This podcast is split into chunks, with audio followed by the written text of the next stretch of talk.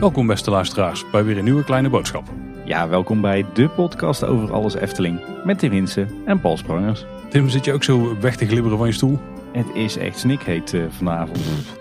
Ik ben blij dat ik hier in de studio een airco heb. Maar uh, als ik buiten kom, het zweet dat springt meteen uit mijn voorhoofd. Ik, zou het liefst uh, een podcast opnemen in mijn onderbroek op dit moment. Maar dat doe ik jou niet aan, want we werken met een beeldverbinding. Dus, ja, heel veel mensen weten het niet, hè? maar wij nemen nog steeds eigenlijk bijna iedere keer op afstand op. Ja, dat is waar ook inderdaad. Nee, inderdaad, zolang wij geen gasten hebben, dan zitten wij allebei gewoon thuis. En dan werkt het allemaal via de telefoonverbinding. Ja, dat gebeurt nog steeds. Hopelijk merken jullie daar weinig van. Hey, wat uh, het EK, zeg je er wat? Het zegt maar helemaal niks, heel eerlijk gezegd. Het EK staat voor het Europese kampioenschap. En in dit geval is er een bezig, namelijk die van het, het herenvoetbal. Terwijl we opnemen is er een wedstrijd bezig. Tenminste, hij begint over een half uurtje of zo. Dus misschien moet ik af en toe spieken voor de tussenstand. Maar dat is, het is voetbal dan? Of, uh... ja, ja, ja, het EK voetbal, hè, dat was eigenlijk vorig jaar, maar daar gaat het nu pas uh, door. Nou, ik kan niet zeggen dat ik er niks van heb meegekregen, want ik zie het af en toe al eens voorbij komen in de krant. Maar het, uh, het doet mij weinig tot niets. Ik, ik volg er echt helemaal niks van. Maar doet het jou pijn dat je vanavond moet opnemen dan? Nee hoor. Is allemaal nog de eerste ronde en dan is het niet zo spannend. Ach, een paar weken terug heb ik een van de voorrondes van het Eurovisie Songfestival laten zitten voor een opname van Kleine Boodschap. Dus nu breng jij gewoon een vergelijkbaar offer dan. Oh, dan staan we kiet. Ja, precies. Hey, maar weer veel goed nieuws deze, deze nieuwsaflevering. Hè? Want uh, de binnenattracties die mogen weer open in de Efteling. Of die zijn inmiddels alweer een week of twee open. Het is weer lekker druk in ons park. En ook de, de openingstijden voor het, het komende zomerseizoen zijn bekend. Dus veel reden tot vreugde. Nou, niet te veel spoiler, daar hebben we het daar natuurlijk allemaal over. Maar Tim, het is niet alleen maar positief nieuws hier in de omgeving. Hè? Want er was een flinke brand bij de Beekse Bergen. Ja, zeg dat wel. Uh, het, het, hele centrumgebouw van het, het oude vakantiepark van de Beekse Bergen is van de week afgebrand. Toch wel pijnlijk om te zien. sowieso natuurlijk pijnlijk zo'n grote brand, maar zeker bij een collega recreatieondernemer. Ja, de Beekse Bergen gaat mij toch wel nauw aan het hart. Want naast, na de Efteling is het toch ook wel een thuispark voor mij. Waar we inmiddels al aardig wat jaren een, een abonnement op hebben. Dus ja, dat was, was pijnlijk om te zien. Maar tegelijkertijd heb ik er heel veel respect voor. als je ziet hoe, hoe Libema dat nu oppakt. En hoe ze in een paar dagen tijd het hele vakantiepark weer op poten krijgen. Met allerhande tijdelijke voorzieningen. Dus ook mooi om te zien wat daar gebeurt. Wat ook mooi is om te zien, Tim, is dat ik steeds meer mensen zie die vaccinaties krijgen. En dat betekent ook dat we echt het einde van de, de coronacrisis gaan zien. Al gaan natuurlijk weer wel verhalen op dat er misschien in de winter weer een kleine opleving komt. Maar laten we hopen dat het allemaal meevalt. Dus ik heb er zin in, Tim. Mijn vaccinaties staan al gepland. Heb jij de jouwe nog niet gehad dan? Nou, op het moment dat de aflevering uitkomt, scheelt het niet zoveel meer. Ik krijg hem binnen nu een paar dagen. Oké, ja, die voor mij die staan ook, uh, ook ingepland. Ik, uh, ik moet iets langer wachten dan jij. Ik ben natuurlijk ook uh, een stuk jonger, dat merk je ja, wel. zeker. maar die van mij die, die staan ook gepland. Dus laat, die, laat die zomer inderdaad maar komen. Hey, en trouwens, nog een mooie opsteker voor ons. we kunnen wel weer een, iets van de bucketlist afstrepen. Zo, werd er door luisteraar op gewezen dat het Duitse bosje, het befaamde stukje groen, het plukje achter de Fata Morgana richting Bosrijk, dat dat voortaan op Google Maps te vinden is. Gelabeld en wel. Ja, inderdaad. En ik ben bang dat wij daar toch wel een klein beetje de veroorzaker van zijn, toch? Nou, volgens mij kun je het sowieso vrij editen. Dus ik vermoed dat het wel een luisteraar is geweest die het daar neer heeft gezet, ja. Heel, heel cool om dat te zien. Hey, zullen we eens naar de follow-up gaan kijken, Tim? Yes. Ja, wat wel, tof is om te zien. We hadden in aflevering 216 een toertje gedaan door het Efteling Hotel na de renovatie. Wil je nou een beter beeld krijgen van wat er allemaal in het Efteling Hotel te zien is, maar dan helaas dus niet van een gerenoveerde comfortkamers, dan kun je naar een vlog van Bart Baan kijken. Of het is meer een reportage eigenlijk van Bart Baan. Want die gaat daarbij kijken in een paar van de themakamers van de Efteling. En hij komt dan weliswaar niet uh, terecht in de vernieuwde comfortkamers, maar hij laat wel wat beelden zien van de nieuwe gangen en de, de vernieuwde liften. Dus toch leuk om even te kijken als je beeld wil hebben bij die aflevering van ons. En je vindt het, het linkje naar de YouTube video natuurlijk weer in onze show notes. En die vind je op kleineboodschap.com bij de aflevering. Ja, en dan nog twee klassieke correcties op de laatste nieuwsaflevering, aflevering 219. En hadden we het over de kevers die de Efteling zouden overspoelen. Maar we hadden het daarbij erover dat het om wansen zou gaan. Volgens mij in een aantal gevallen is het ook wel zo. Alleen er zijn ook wel echt enorm veel maaikevers in de Efteling. En ik heb ze zelf inmiddels ook gespot in de Efteling, maar ook in de omgeving van. En uh, Gertjan Aanpoel die meldde ons dat en die schrijft ook, je komt echt overal tegen. Je kunt de maaikevers goed herkennen aan hun grijzige kleur en het kenmerkende oranje gewijtje. En een andere correctie die we kregen ging over de Jan van Haaster puzzel. Daar stond één gebouwtje in wat ik niet direct herkende. Maar dat blijkt gewoon, zo meldde Bram Limberger, dat het uh, gewoon de kleine klaroen is. Maar dan wel in de oude situatie met de Bali-uitgifte. Hey Paul, zullen we eens lekker het, het nieuws induiken? Want volgens mij hebben we deze keer weer heel veel te melden. Ik ben er wederom bang voor. Ja, er gebeurt toch heel veel rondom de Efteling. Ja. En zullen toch nog eens even heel kort stilstaan bij het bestemmingsplan. Want er was een interview met Wieke uitgekomen, stond op het Efteling blog. Natuurlijk wel een, een verhaal echt geschreven vanuit de, de Efteling. Maar ze probeerden wel een paar vragen te beantwoorden. Ja, wat ik een hele bijzondere vond, is ze kreeg de vraag waarom is het nou eigenlijk belangrijk om te blijven groeien als Efteling? En daar kwam een verrassend antwoord op. want Wieke die zei, het onderhoud van een 69 jaar oud attractiepark is kostbaar. We moeten genoeg inkomsten genereren om onderhoud aan het park te kunnen plegen en om nieuwe dingen te maken. Als we dat niet doen, dan haken de bezoekers af, verliezen we inkomsten, kunnen we dus niet onderhouden en ontwikkelen.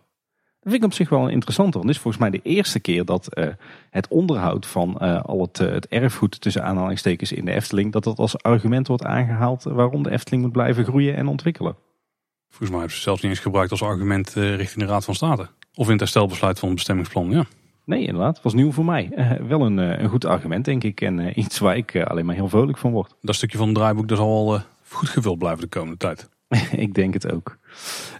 wat Wieke verder nog zei, is dat de focus toch voorlopig uitgaat naar ontwikkelingen binnen de poorten van ons park. Nou, dat hebben we ook al, al eerder gehoord. Hè. Er staan nog wat, wat plannen op stapel voor, voor het bestaande park. We weten in ieder geval van twee grote projecten die er nog aan zitten te komen. En eentje, daar zullen we het dadelijk maar eens over hebben.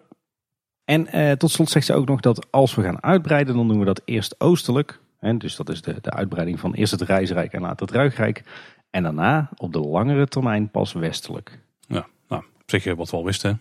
Ja, maar wel uh, goed om het hier nog allemaal even uh, heel helder bevestigd te zien worden. En als je nou alles wat in het bestemmingsplan staat nog eens uh, fijn gebracht in beeld wil hebben, dan staat er ook een hele goede video van Niels Kooijman inmiddels op YouTube.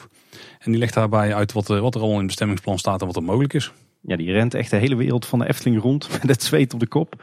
Uh, op een hele enthousiaste manier legt hij uh, deze ja, toch af en toe best lastige materie uit. Dat doet hij heel goed. Eftel Wesley had eerder al zo'n video gemaakt. Maar uh, dit is echt een vlog waarbij we Niels ook ja, Renje Rot zien spelen. En Paul, de vorige keer hadden we het trouwens ook nog over een, het stukje van de Oude Horst wat nog over is. Hè, wat leidt naar het, het dienstencentrum van de Efteling. jij had het erover dat het in het bestemmingsplan al als dagrecreatie bestemd is. Nou, ik heb er inmiddels ook even de grondenkaart van de Efteling bij gepakt. En wat blijkt, uh, het is inderdaad zo dat alleen die bocht van de Nieuwe Horst, dus zeg maar de weg die je oprijdt als je vanuit de Europalaan naar de verblijfsresort van de Efteling wilt rijden, alleen de bocht is openbare weg en eigendom van de gemeente. Maar zodra je daar uh, naar rechts gaat richting het, uh, het dienstcentrum en de huidige parkeerplaats van het hotel, die hele weg en het hele gebied daar, dat is allemaal al eigendom van de Efteling BV. En, en, dat sluit eigenlijk mooi aan op de geruchten dat als straks uh, Strookrijk wordt gebouwd, hè, dus als het Reisrijk wordt uitgebreid aan de oostzijde, uh, dat dan waarschijnlijk dat stukje grond in de race is om parkeerplaats of parkeergarage te worden van het, het Efteling Hotel.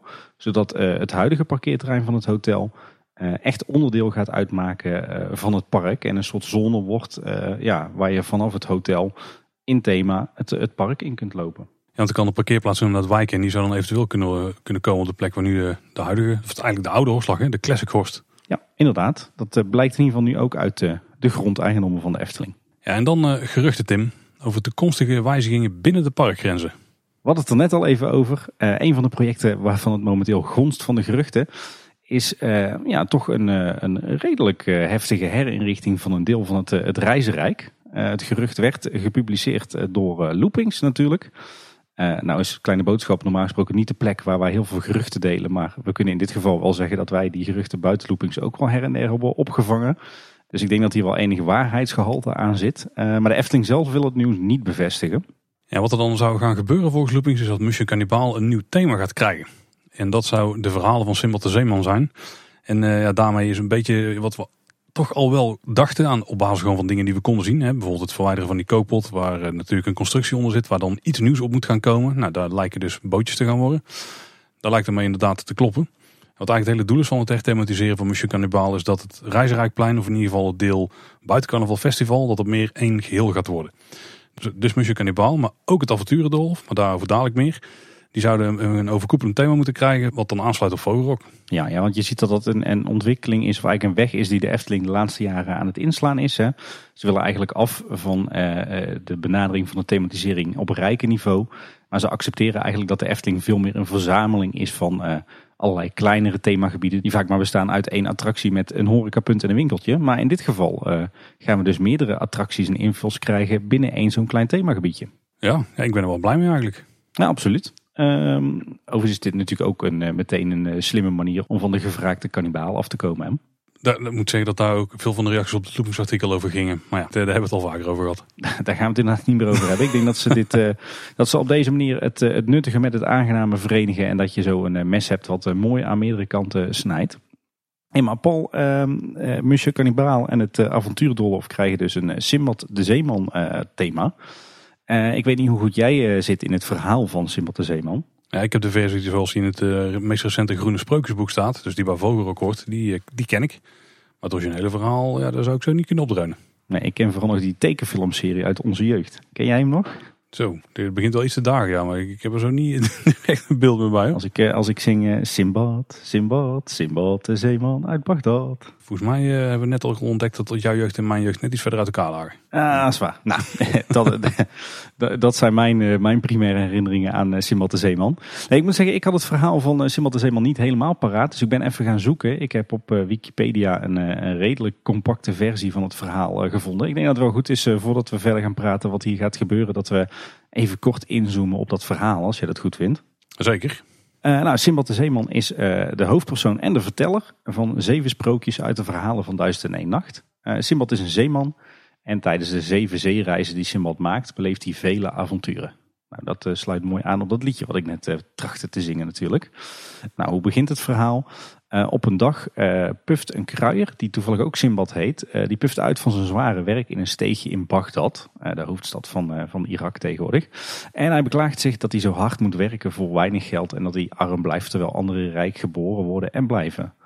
Dat wordt toevallig gehoord door de eigenaar van het naburige huis, die toevallig ook Simbad heet. en die roept die kruier binnen en legt hem uit hoe hij nou aan zijn rijkdom is gekomen.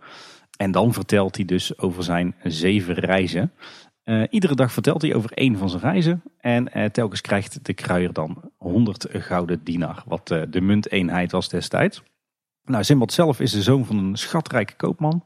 Wanneer zijn vader sterft, dan erft Simbad al zijn geld. En doordat Simbad het geld al snel opmaakt aan grote feesten, moet hij al gauw zelf aan de slag om geld te verdienen. En dan besluit hij om te gaan handelen op zee. En uiteindelijk maakt Simbad dus zeven reizen. En iedere uh, reis dan uh, beleeft hij allerlei avonturen. En komt hij eigenlijk oog in oog te staan met allerlei monsters.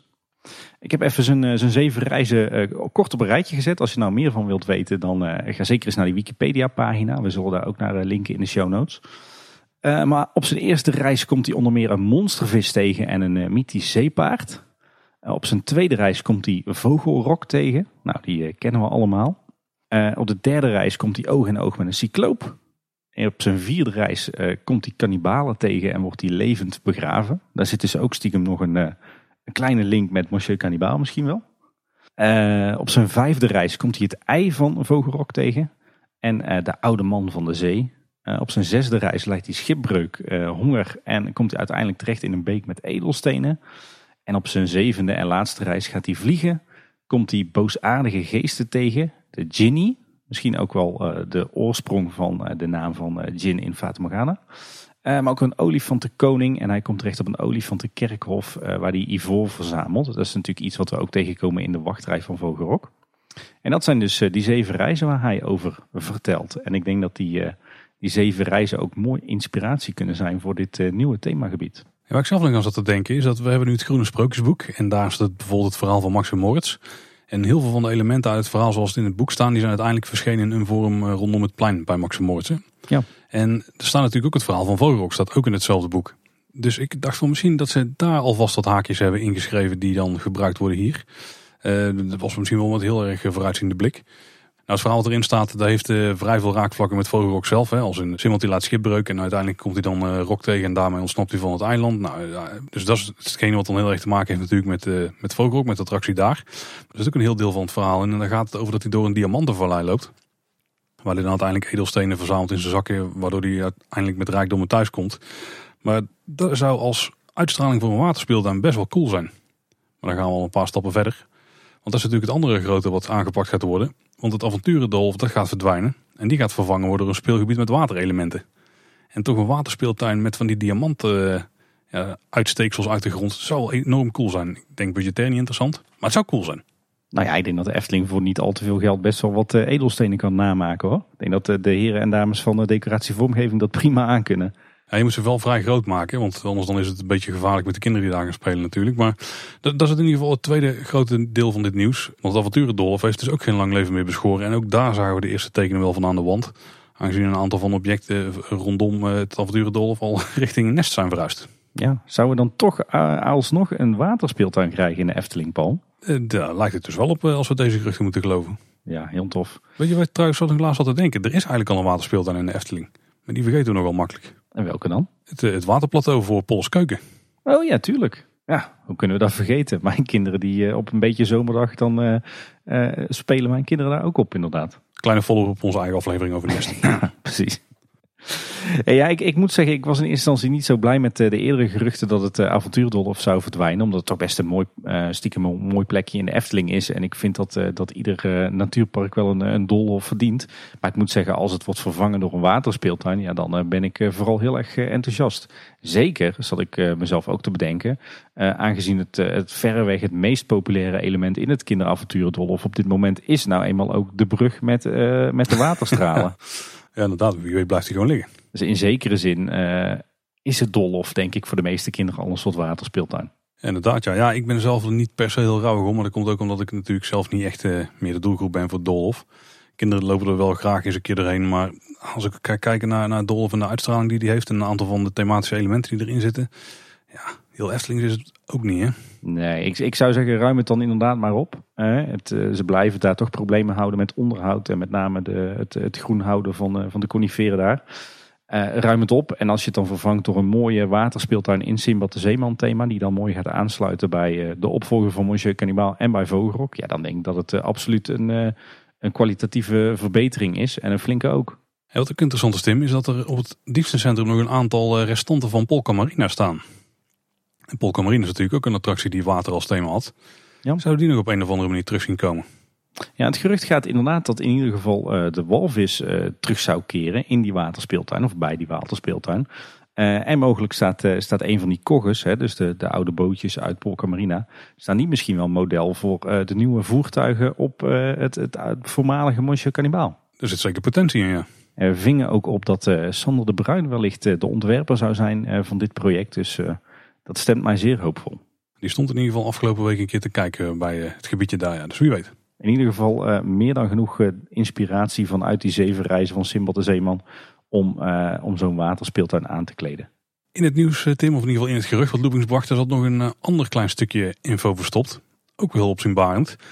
Want er werd ook gesproken over mogelijke verbeteringen bij en in Vogelrok zelf. Ja, inderdaad, maar daar is eigenlijk nog maar weinig over bekend, hè, wat dat dan in zou houden. Ja, we weten natuurlijk, we, hebben het ook aan Lex voorgelegd. Maar dat moet nog uitkomen volgens mij, dat stukje. maar uh, wat er in Vogel ook allemaal mogelijk zou zijn qua thema. Ja, zou, ook daar zit wel heel veel potentie in. Hè? Ja, ja, daar kunnen we alleen maar over speculeren. Ook omdat we daar zelf nog geen eh, geruchten over hebben gehoord. Maar ja, het enige wat ik me kan voorstellen is dat of de opstaphal wordt aangepakt. Hè. Die is natuurlijk niet aangepakt bij de, herthematisering van de wachtrij. en die verdient nog wel wat tender love en care. En uh, ja, je zou ook kunnen denken aan het toevoegen van meer thema in, uh, in de rit. Uh, alhoewel we wel weten dat dat qua ruimte wel lastig is. Ik ben bang dat als we wijzigingen zien dat ze vooral buiten de rit zullen zijn. Tenminste, ik ben er bang voor. Kijk, als de rit gewoon donker is en alles werkt, alle effecten werken, dan, dan is het natuurlijk prima. Maar het, station is inderdaad wel een beetje het, de smet op het geheel. Nou. Het eerste deel van de wachterij is super mooi. En dan ga je de trap op en dan vervalt eigenlijk heel de sfeer waar je net in bent gebracht, die vervalt ja. dan weer. Maar ik, ik denk dat als het hele project gaat plaatsvinden, dat ze budgettechnisch maar heel weinig richting Vogelrok gaan sturen. Dus ik vermoed dat die wijzigingen maar heel erg uh, nou, beperkt zijn en dat ze misschien niet eens uh, echt gaan opvallen. Ja. Maar wat wel interessant is, is wat ze wel het hele Reisrijkplein gaan doen op dat moment. Want als je dan daar gaat kijken, dan heb je dus drie grote elementen die dadelijk allemaal uh, samen één thema vormen. Nou, wie weet wat er nog met het café-restaurant gaat gebeuren, kwamen deze geruchten niet voor. Maar ik kan me voorstellen dat ze daar dan misschien ook wel iets mee doen. In ieder geval met het deel van het restaurant wat dan richting het Reisrijkplein ligt. Maar dan hebben we daar nog eh, één eh, ander groot element aan het plein zitten, of eigenlijk twee. En dat is natuurlijk Carnaval Festival in Jokies Wereld. Ja, die was niet echt bij een Simbad de Zeeman thema. Nee, ja, dan krijg je eigenlijk twee, uh, twee aparte themagebiedjes daar uh, dicht bij elkaar binnen één rijk. Ja, en we hebben wel begrepen dat er ook behoorlijk forse wijzigingen gaan plaatsvinden in de buitenruimte. En de verhalen die we daarover horen, die klinken toch wel veelbelovend. En die zouden ook dit probleem oplossen. Ja, mogelijk komt er iets van een groene wal of zo. of in ieder geval iets van een afscheiding tussen die twee, nou, de, twee grote thema's dadelijk op het plein. Wordt het eigenlijk twee kleinere pleinen worden. Ik denk al dat het plein dan nog steeds vrij groot blijft overigens. En dat Carnaval Festival dat daar een, een kleiner voorpleintje vermoed ik voor zou komen. Een beetje op zichzelf samen met Jokers Wereld. En dat dan het andere deel van het plein echt het grote Simbad de Zeeman thema gaat krijgen in het geheel. Ja, en als ik dan denk aan uh, gethematiseerde beplanting, nieuwe muziek, uh, decor, elementen, waterspeeltuin. Oeh, muziek, ja ja. Ik, ik word daar toch wel heel erg enthousiast van hoor, van deze geruchten. Ik ook. Ik ben alleen wel benieuwd wanneer we er meer van gaan horen. Ja, inderdaad. Uh, dat weten we niet. Ik kan me wel voorstellen dat uh, op dit moment met die tragische gebeurtenissen in de Beekse Bergen... dat je als Efteling niet naar buiten wil komen met dit soort nieuws. we weten wel via loopings dat de werkzaamheden mogelijk na het hoogseizoen gaan starten. En dat dan ook Monsieur Cannibal sluit. Is op zich een logisch moment, want na de zomer heb je die capaciteit net wat minder nodig. en dat de, de Efteling dus waarschijnlijk binnenkort zelf met meer informatie naar buiten komt. Maar goed, als ik de Efteling was, dan zou ik inderdaad even wachten. Er was wel van de week nog een berichtje op, op Twitter dat iemand een markering had gespot op het Reisrijkplein. Uh, die mogelijk hiermee verband hield. Maar dat, uh, dat hebben we niet meer kunnen achterhalen of dat werkelijk zo is. Het zou ook zomaar een markering kunnen zijn geweest van hier moet een tijdelijke meandering komen staan of zo. Ja, inderdaad. Wat, trouwens wel interessant is, wat zouden ze gaan doen met de waterspeeltuin in de winterperiode? Want Efteling is natuurlijk gewoon het hele jaar open. Zou het dan gewoon een afgesloten stuk worden? Of zou het ook interessant genoeg zijn om gewoon doorheen te lopen? Nou, ik hoop eerlijk gezegd, en dat eh, is iets wat we tijdens onze reportage in Nest ook wel hebben geroepen. Ik hoop dat, uh, dat ze een uh, waterspeeltuin weten te ontwerpen die ook zonder water interessant is. Ja, zodat er misschien nog wel wat speelelementen in zitten die geen water behoeven als het water helemaal uitstaat. Ja, kijk, als, als je iets van een heuveltje hebt of een berg van keien en, en je hebt een, een soort beekje met keien en edelstenen erin. Ja, als dat beekje droog staat, dan is het natuurlijk ook nog steeds hartstikke leuk om daarover te klimmen en te klauteren. Dat kan ik me zo voorstellen kan misschien wel even alvast uit de droom helpen. Ik vermoed niet dat we een stapel met stenen gaan krijgen daar. Redelijk uh, ongestructureerd. Ja, jij ziet geen uh, echte typische natuurspeeltuin voor jou? Nee, ik denk dat ze daar iets, meer, iets te veel rotzooi mee op hun nek halen. En iets te veel klagende bezoekers als kinderen zijn gevallen en knieën hebben opengehaald. Ik, ik zie dan nu wel ineens zo'n uh, weer zo'n EPDM vloer voor me, maar dan in, in blauw. En dan heel veel van die opgeblazen edelstenen in verschillende kleuren. Die door middel van licht een beetje flonkeren. Ja, als daar dan ook nog water tussendoor gaat, kan best cool zijn. Oh. En het water is in de zomer ook letterlijk cool natuurlijk. En volgens mij heb ik het ook wel op een plek uh, omschreven zien worden als de, de waterspeeltuinversie van Nest. Ja, ik geloof dat, dat het letterlijk was Nest, maar dan met water, toch? Nou, daar stond in het artikel van Loopings, hè? Ja. Nou ja, in ieder geval klinkt het alles bij elkaar opgeteld best wel veelbelovend. Zeker rond het thema. En heel tof dat de Efteling steeds meer toewerkt naar kleine themagebieden die ja, wel zoveel mogelijk immersive zijn. En dan even door naar de nieuwigheden en veranderingen in het park. Ja, we hebben er weer een aantal, want eh, er gebeurt veel eh, sinds de Efteling heropend is. Ja, en een wijziging in eh, Nederland waar heel veel mensen mee te maken krijgen. Maar dat is dat op kleine petflesjes verstaan ook statiegeld zit. En in de Efteling worden daar enorm veel van verkocht. Vanaf 15 juni worden die ook verkocht. Dus vanaf nu ieder flesje wat je daar koopt in de Efteling, daar zit statiegeld op. En die kun je ook in de Efteling inleveren. En dat kan dan zelfs op twee manieren.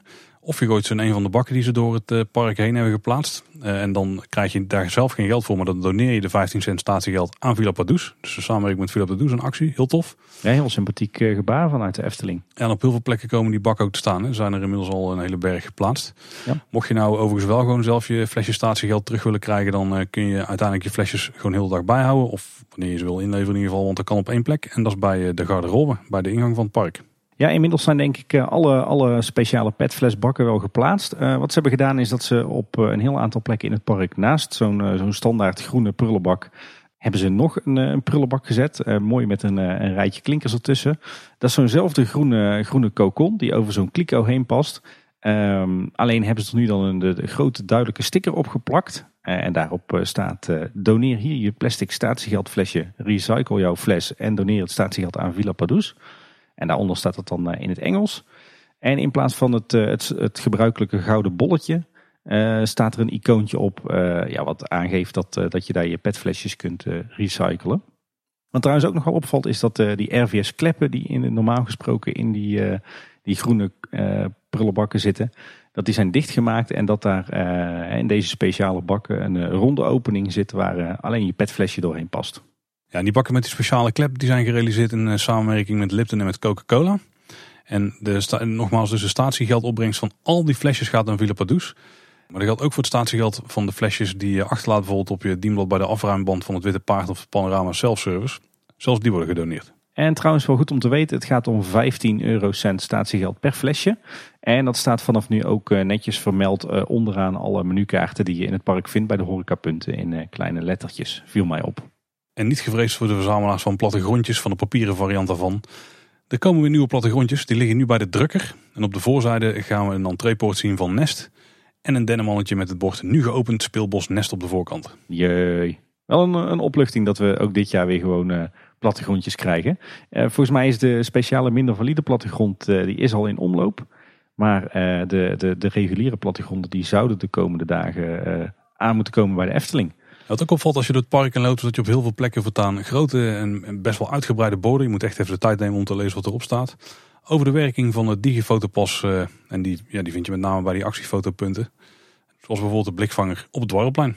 Is ook geen overbodige luxe, hè, want het is best wel een ingewikkeld systeem, die hele digifotopas. Hey, ook iets opvallends. Uh, de speelwaarde is weer in gebruik. Uh, nou, op zich is het natuurlijk heerlijk om op die uh, uitgestrekte groene grasweide te gaan liggen om te picknicken of even uit te rusten. Maar wat wil het geval? Het is niet zo'n lekkere, frisse, groene grasweide op dit moment. Nee, het ziet er niet heel erg showvol uit. nee, nou, was er maar een showvol. nou ja, die is er wel overheen gegaan, maar die heeft ook verder niks achtergelaten.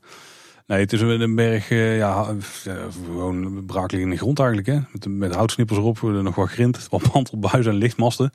Ja, het is uh, hm, gewoon een, een, een, moet zeggen? Het is bijna een afgegraven stort met dan met wat picknickbanken erop. Ja, dat vind ik een mooie samenvatting, Paul. Nee, het ziet er echt niet uit. Het, is echt, het, lijkt alsof ze de, de warme winterweide zo'n beetje half hebben, hebben opgeruimd. En toen gedacht hebben, nou dan pleuren we er maar wat picknickbanken en prullenbakken op. En dan is dit bij deze de speelweide. Maar dit, ja, dit kan echt eigenlijk niet. Maar toch denk ik dat ik wel weet waarom ze dit hebben gedaan. Want een van de regels die nu in de huidige maatregelen van het kabinet staan... is natuurlijk dat je per 10 vierkante meter een gast mag ontvangen. Ik heb zo'n vermoeden dat uh, dit dan uh, heel veel tientallen extra meters of vierkante meters uh, begaanbare grond zijn. Waardoor er wat meer mensen naar binnen mogen. Want dat is in ieder geval ook nog beter verspreiden. Ik heb het vermoeden dat daar iets mee te maken heeft. Ja. Nou, dat uh, klinkt inderdaad ook logisch. Ik, ik vind het ook alleen maar heel tof dat de speelwaarde weer toegankelijk is. Maar had, uh, had, had, maar had, er, had er net even iets meer aandacht aan besteed. Ik bedoel, uh, bedoel, je bent net vijf maanden dicht geweest. Je had toch wel even die laatste restanten van de warme winterweide op kunnen ruimen? Ja, die masten die staan er volgens mij vrij permanent inmiddels, of niet? Nee, dat zijn ook allemaal tijdelijke masten. Ah, okay. Die staan namelijk echt, echt nog steeds op dezelfde punten als waar ze stonden op voor de warme winterweide. En dat zijn niet per se uh, logische plekken die je ook voor andere doeleinden gaat gebruiken. Ja, tenzij je natuurlijk een, uh, een koele zomerweide gaat klussen. Ja, maar die zou dan exact zo ingedeeld moeten zijn als de warme winterweide. Dat zou niet heel vreemd zijn toch? Met een zwembadje, opblaaszwembadje in plaats van een ja. kampvuur. Ja, ik weet ook niet hoe ze het goed gaan krijgen, maar denk ik continu een sproeier erop of zo. nee, ik denk dat dit gewoon een, een slordigheidje is. Uh, dat ze bewust of onbewust uh, die warme winterweide niet helemaal hebben opgeruimd en gedacht hebben, we moeten snel uh, wat extra ruimte creëren, dus doe dan maar op die, uh, op die rommel. Hey, ook wat de belangrijke horecawijzigingen. Misschien wel het allerbelangrijkste. Ben je nou gehaktstaaf-fan en wil je die graag in de Efteling eentje scoren als snack, dan moet je echt enorm snel zijn. Er zijn er nog wel een aantal, begreep ik. Maar ze gaan uit het assortiment en ze worden vervangen vrij permanent voor de Mexicano. Daar ben ik daar zelf best blij mee, want Mexicano is een meer favoriete snack voor mij dan een gehaktstaaf. Dus dat betreft goed bezig. Maar als je dus naar de Efteling gaat met het idee, ik ga een gehaktstaaf eten, dan kun je wel eens bedrogen uitkomen. Ik kreeg trouwens ook nog een vraag van een luisteraar of ze bij de Efteling nog steeds die nieuwe kroketten hebben met die blokjes vlees erin. Ik dacht, eh, nou laat ik me dan toch maar weer opofferen voor de podcast. Laat ik dan toch maar eens een kroketje uit de muur trekken. Het gaat lekker makkelijk tegenwoordig met dat eh, contactloos betalen. Uh, maar het zijn inderdaad nog steeds die, ja, wat mij betreft, niet heel lekkere kroketten met, met ragout met van die blokjes vlees erin. Uh, of zoals wij thuis zeggen, met, uh, met kattenvoer uh, erin. Dus helaas is de Efteling nog niet teruggekeerd naar de, de echte ouderwetse kroket met het, het draadjesvlees. En er zijn er ook nog een paar specials geïntroduceerd. Er is voortaan een zomerse barbecue special bij Polles Keuken. En daarop zit pulled chicken, lenteuitjes en barbecue saus. Maar er is ook een nieuwe zomerspecial bij de Smulpaap. Vanaf wanneer is het niet helemaal duidelijk. die zomerspecial bij Polles Keuken is volgens mij al wel verkrijgbaar. Ja. Maar bij de Smulpaap gaat de Loaded Fries pulled chicken met piccalilli. Die gaat daar verschijnen. Gewaagde combi, maar uh, klinkt uh, best wel uh, goed. Ja. Hey Paul, ik heb trouwens naar aanleiding van jouw enthousiasme ben ik ook even churros gaan eten bij het melkhuisje bij Bron 1898. Was er wederom een goed excuus om weer zo'n lekkere milkshake te scoren. Maar ik moet zeggen, ik geef je helemaal gelijk. Die, die churros die zijn echt verdomd lekker. ik heb ze dus ook nog een keer getest. En we kregen wat klachten, klachten hè, tussen echt quotes dat ze wat hard waren, de churros. En ze waren net wat harder dan de eerste keer, maar ik vond ze nog steeds eh, heel smaakvol. Ja, ja ik vond de churros zelf erg lekker. Lekker knapperig en uh, krokant. Uh, veel beter dan, dan de meeste churros. Ik had wel gekozen voor de goudstaafje special met de witte chocoladesaus en karamelsaus en karamelblokjes. En wat was het ook alweer, musketzaad. Dat was een beetje zoet op zoet op zoet op zoet. Dus ik denk dat ik de volgende keer gewoon ga voor de churros met, met kaneelsuiker. Maar desalniettemin was dit ook geen, geen straf. Nou, wel een groot drama, Tim. Want ik was dus afgelopen eh, woensdag halen. De Goudstaafje Special. Ja. Maar die was gewoon helemaal niet meer verkrijgbaar. Ja, maar was die tijdelijk uitverkocht of is die gewoon al uit het assortiment? De witte vloeibare chocolade, die was op. Ah. Dus het loopt daar zo goed dat, dat, het, dat, het gewoon af en toe op is. Ja, ik, ik snap het, want het was bijzonder smaakvol. En ik heb eh, meteen ook zo'n mooi gethematiseerd bakje kunnen scoren voor de verzameling. Dus toen in ieder geval uh, gouden business, want ik zie daar echt altijd een enorme rij staan. Gouden business. Hij maakt hem gewoon. Hey, we hadden het er net al eh, over in de intro. Goed nieuws, want eh, er is ook wat meer bekend over de zomer Eftelingen. Ja, en daarbij weten we wat de openingstijden gaan zijn.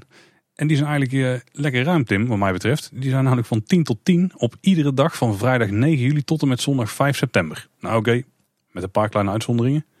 Eh, want namelijk van maandag 12 tot en met donderdag 15 juli en van maandag 19 tot en met donderdag 22 juli is van 10 tot 8. Dat is waarschijnlijk omdat dan hier in het zuiden de vakanties nog niet begonnen zijn. Precies. De rest van de zomer dus uh, ja, de Efteling gewoon vol een bak open van 10 tot 10 iedere dag. Ja, dat zijn echt uh, mooie tijden.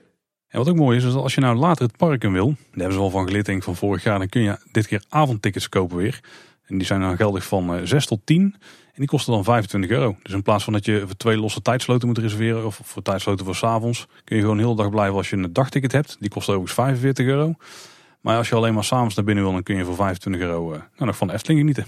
Ja, heel tof. Ik uh, kijk echt uit naar uh, de lange zwoele avond in de Efteling.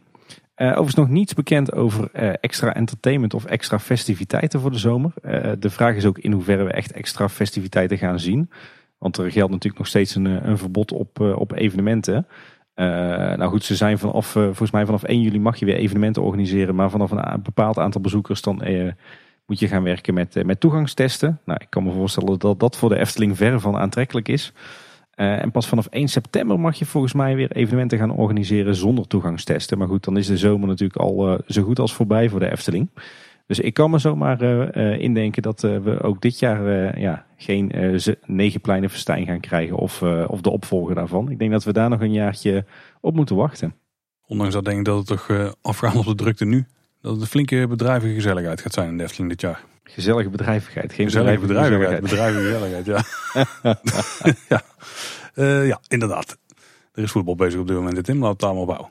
Voetbal, wat is dat?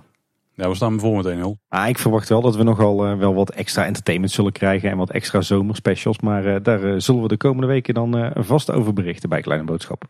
Ja, zeker. En dan naar Speelbos Nest. Daar worden eigenlijk zoals bij alle nieuwe geopende attracties worden nog wat puntjes op de i gezet. Of in dit geval worden er misschien wat puntjes weggehaald. Of er vallen wat puntjes vanaf. Nou, dat was in ieder geval wel bewust. Want er was een klein opstootje. Er bleek wat uitstekende schroeven onder de speeltoestellen en de vlonders te zitten dat zijn plekken die wel voor kinderen voor een heel groot deel gewoon bereikbaar zijn. Bewust ook, want je kunt daar gewoon echt bewust onder doorklimmen met de openingen die zijn gemaakt. en als daar wat scherpe schroefpunten uitsteken, dat is niet zo handig. En toen het was gemeld op social media, volgens mij binnen twee dagen waren ze verwijderd. Ja, ik geloof dat ze zelfs uh, vrijwel direct ook gewoon uh, afgezet hebben met hekken, hè? Die, uh, die ruimtes onder de vlonders. En daarnaast zijn er ook wat extra nette gespot rondom de drakenglijbaan. Maar wat we ook zien is dat er toch al stiekem best veel slijtage is. Zo zijn er een aantal plaatsen waar de stickerfolie loslaat. En het eh, spelletjesbord in het, in het Vliegende Hollander gedeelte bijvoorbeeld, die miste ook wat onderdelen. Dat was eigenlijk al toen wij daar het toertje deden. En dat was echt al, uh, dat was de tweede dag volgens mij. Ja. Uh, een aantal van die toeters ook aan die kant zijn kapot. En de opdruk van het waterbed laten los. Ja, en over dat waterbed. volgens mij voorspelden wij het al, maar die is al dicht. Ja, inderdaad. Daar staan inmiddels hekken omheen en je kan er geen gebruik meer van maken. Ik weet even niet of het is of vanwege die print die loslaat of omdat het eh, waterbed lek, lek zou zijn. Die verhalen horen we ook. Maar het blijkt toch niet zo bestand tegen een hoop kinderen met schoenen aan of rolstoelen. Dat, uh, dat gaat niet helemaal lekker. Nou, ik had toch gehoopt dat dat wel het geval was, want je legt zo'n dingen natuurlijk heel bewust in. Maar... Ja. ja, zonde. Ik, ik hoop eerlijk gezegd dat het uh, onder de garantie van de, de leverancier valt. Dan kan de Efteling in die zin achteroverleunen en zeggen van jullie hebben beloofd dat hij er tegen kan, dus fix het maar. Ja, ik ben benieuwd wanneer die weer in werking is. Misschien is het natuurlijk al wel weer zodra deze aflevering uitkomt. Hè? Zou zomaar kunnen. Hey, de technische dienst is trouwens ook nog eh, gespot in Nest met een warmtecamera. Uh, zou kunnen zijn dat ze op zoek zijn naar te hete plekken. Nou, in dat geval had ik zo wel meteen kunnen zeggen dat dat de glijbaan is als de zon erop staat. Maar goed, dat geldt voor alle, zo'n beetje alle speeltuinen uh, zonder schaduw. Uh, maar er, werd ook, er was ook iemand die suggereerde dat ze misschien op zoek zouden kunnen zijn naar de lekkage in het waterbed. Met een warmtecamera? Is het een warm waterbed? Ik heb er zelfs niet opgelegd eigenlijk. Nee, ja, volgens mij is het gewoon koud water. Maar dan de plek waar het water eruit komt is dan toch de koelste plek. Ah, dan, dan gebruiken we andersom. Ja, dat zou zomaar kunnen. Als we gelijk het hebben aangepast, dus dat het een molentje bij het verwende nest, dat die, uh, ik denk bewust geen geluid meer maakt. En ik kan me er wel iets bij voorstellen dat ze, die, uh, dat ze het geluid daar weghalen. Want in principe is het gewoon zo'n, de molentje gaat langs zo'n uh, kunststof kaartje. Daar krijg je zo'n tik-tik-tik geluid voor. Die heb je vast ergens in onze aflevering in de achtergrond uh, langs horen komen. Ja, echt dat, dat geratel, hè, wat na verloop van tijd wel lichtjes irritant wordt. Ja, en het punt is denk ik ook dat die paal die steekt omhoog naast het nest. En die kijkt eigenlijk uit over de prikkelarme zonne. Ja. Dat is niet zo handig natuurlijk als je zo'n element daarbij hebt zitten. Waar op ieder moment dat het iemand maar uitkomt, een kind aan gaat lopen draaien. En ook zo snel als ze maar willen. Dus misschien dat dat de reden is dat ze het hebben weggehaald het geluid dan. Ja, in ieder geval volop uh, quick fixes en uh, tegelijkertijd ook wat, wat gebreken in Nest op dit moment. Wat trouwens nog wel een luistertip is, is een van de recente afleveringen van de podcast Ochtend in Pretparkland. van onze Vlaamse collega's en vrienden, onder meer van Erwin Taat. en volgens mij is het in hun laatste Instagram Grabbelton aflevering dat ze ook een korte recensie geven over Speelbos Nest. Met wat uh, interessante inzichten, waar ik het uh, niet per se altijd uh, mee eens ben. Maar wel interessant om, om te horen. Zeker, ja. Altijd mooi ochtend in pretparkland. Absoluut, wij zijn een groot fan ervan. Hey, Paul, ik besefte me trouwens laatst wel dat de Efteling eigenlijk al één fantastisch prikkelarme speeltuin heeft. ja, kindervreugde bedoel je denk ik. Ja, inderdaad. Jij zit er net voor het blok met die waterspeeltuin. Nou, pak je gewoon terug. Nee, eigenlijk is, uh, is de speeltuin Kindervreugd naast uh, tussen Villa Volta en het Lavelaar is eigenlijk al ontzettend prikkelarm. Ja, dat klopt, ja. Dus in die zin is, uh, was Nest eigenlijk helemaal niet zo nodig. Laat zo zeggen, bij Kindervreugd hangt meer rust dan bij Nest. Het prikkelarme deel van, van Nest is nog meer prikkelbaar dan Kindervreugd. Hm. Ja, precies. Dus mocht je op zoek zijn naar een prikkelarme speeltuin, dan kan je ook gewoon eens Kindervreugd proberen. Ja, dan is het Nest natuurlijk niet alleen maar gemaakt om prikkelarm te zijn. Hè. Het is een speeltuin voor alle kinderen. En dat is het kindervreugd dan misschien wel slechter. Ja, precies. Dat is inderdaad wel even goed om in gedachten te houden. Uh, het prikkelarm is weliswaar uh, inclusief, maar uh, het is niet zo dat inclusiviteit alleen maar bestaat uit prikkelarm zijn. Hey, tot eens gaan kijken naar de andere kant van het park. Bekkerij Krumel, daar zijn ze hard aan het bouwen. Daar zijn ze echt hard aan het bouwen. Dit gaat volgens mij veel eerder klaar zijn dan dat ze van tevoren hadden aangegeven. Ja, ja. Of het interieur moet echt nog maanden tijd gaan kosten, maar kan me bijna niet voorstellen. Het zou mij niks verbazen als eh, de bekkerij in eh, september of oktober al open is. In plaats van pas in de winter. Nee, inderdaad. Nou is oktober wel het einde van het jaar. Dus dat klopt wel met wat ze hebben gezegd. Maar september zou ik ook niet gek vinden. Wat is er allemaal gebeurd? Want volgens mij, uh, ja, je kan bijna niet bijhouden. Nou, ik kan prima bijhouden op al.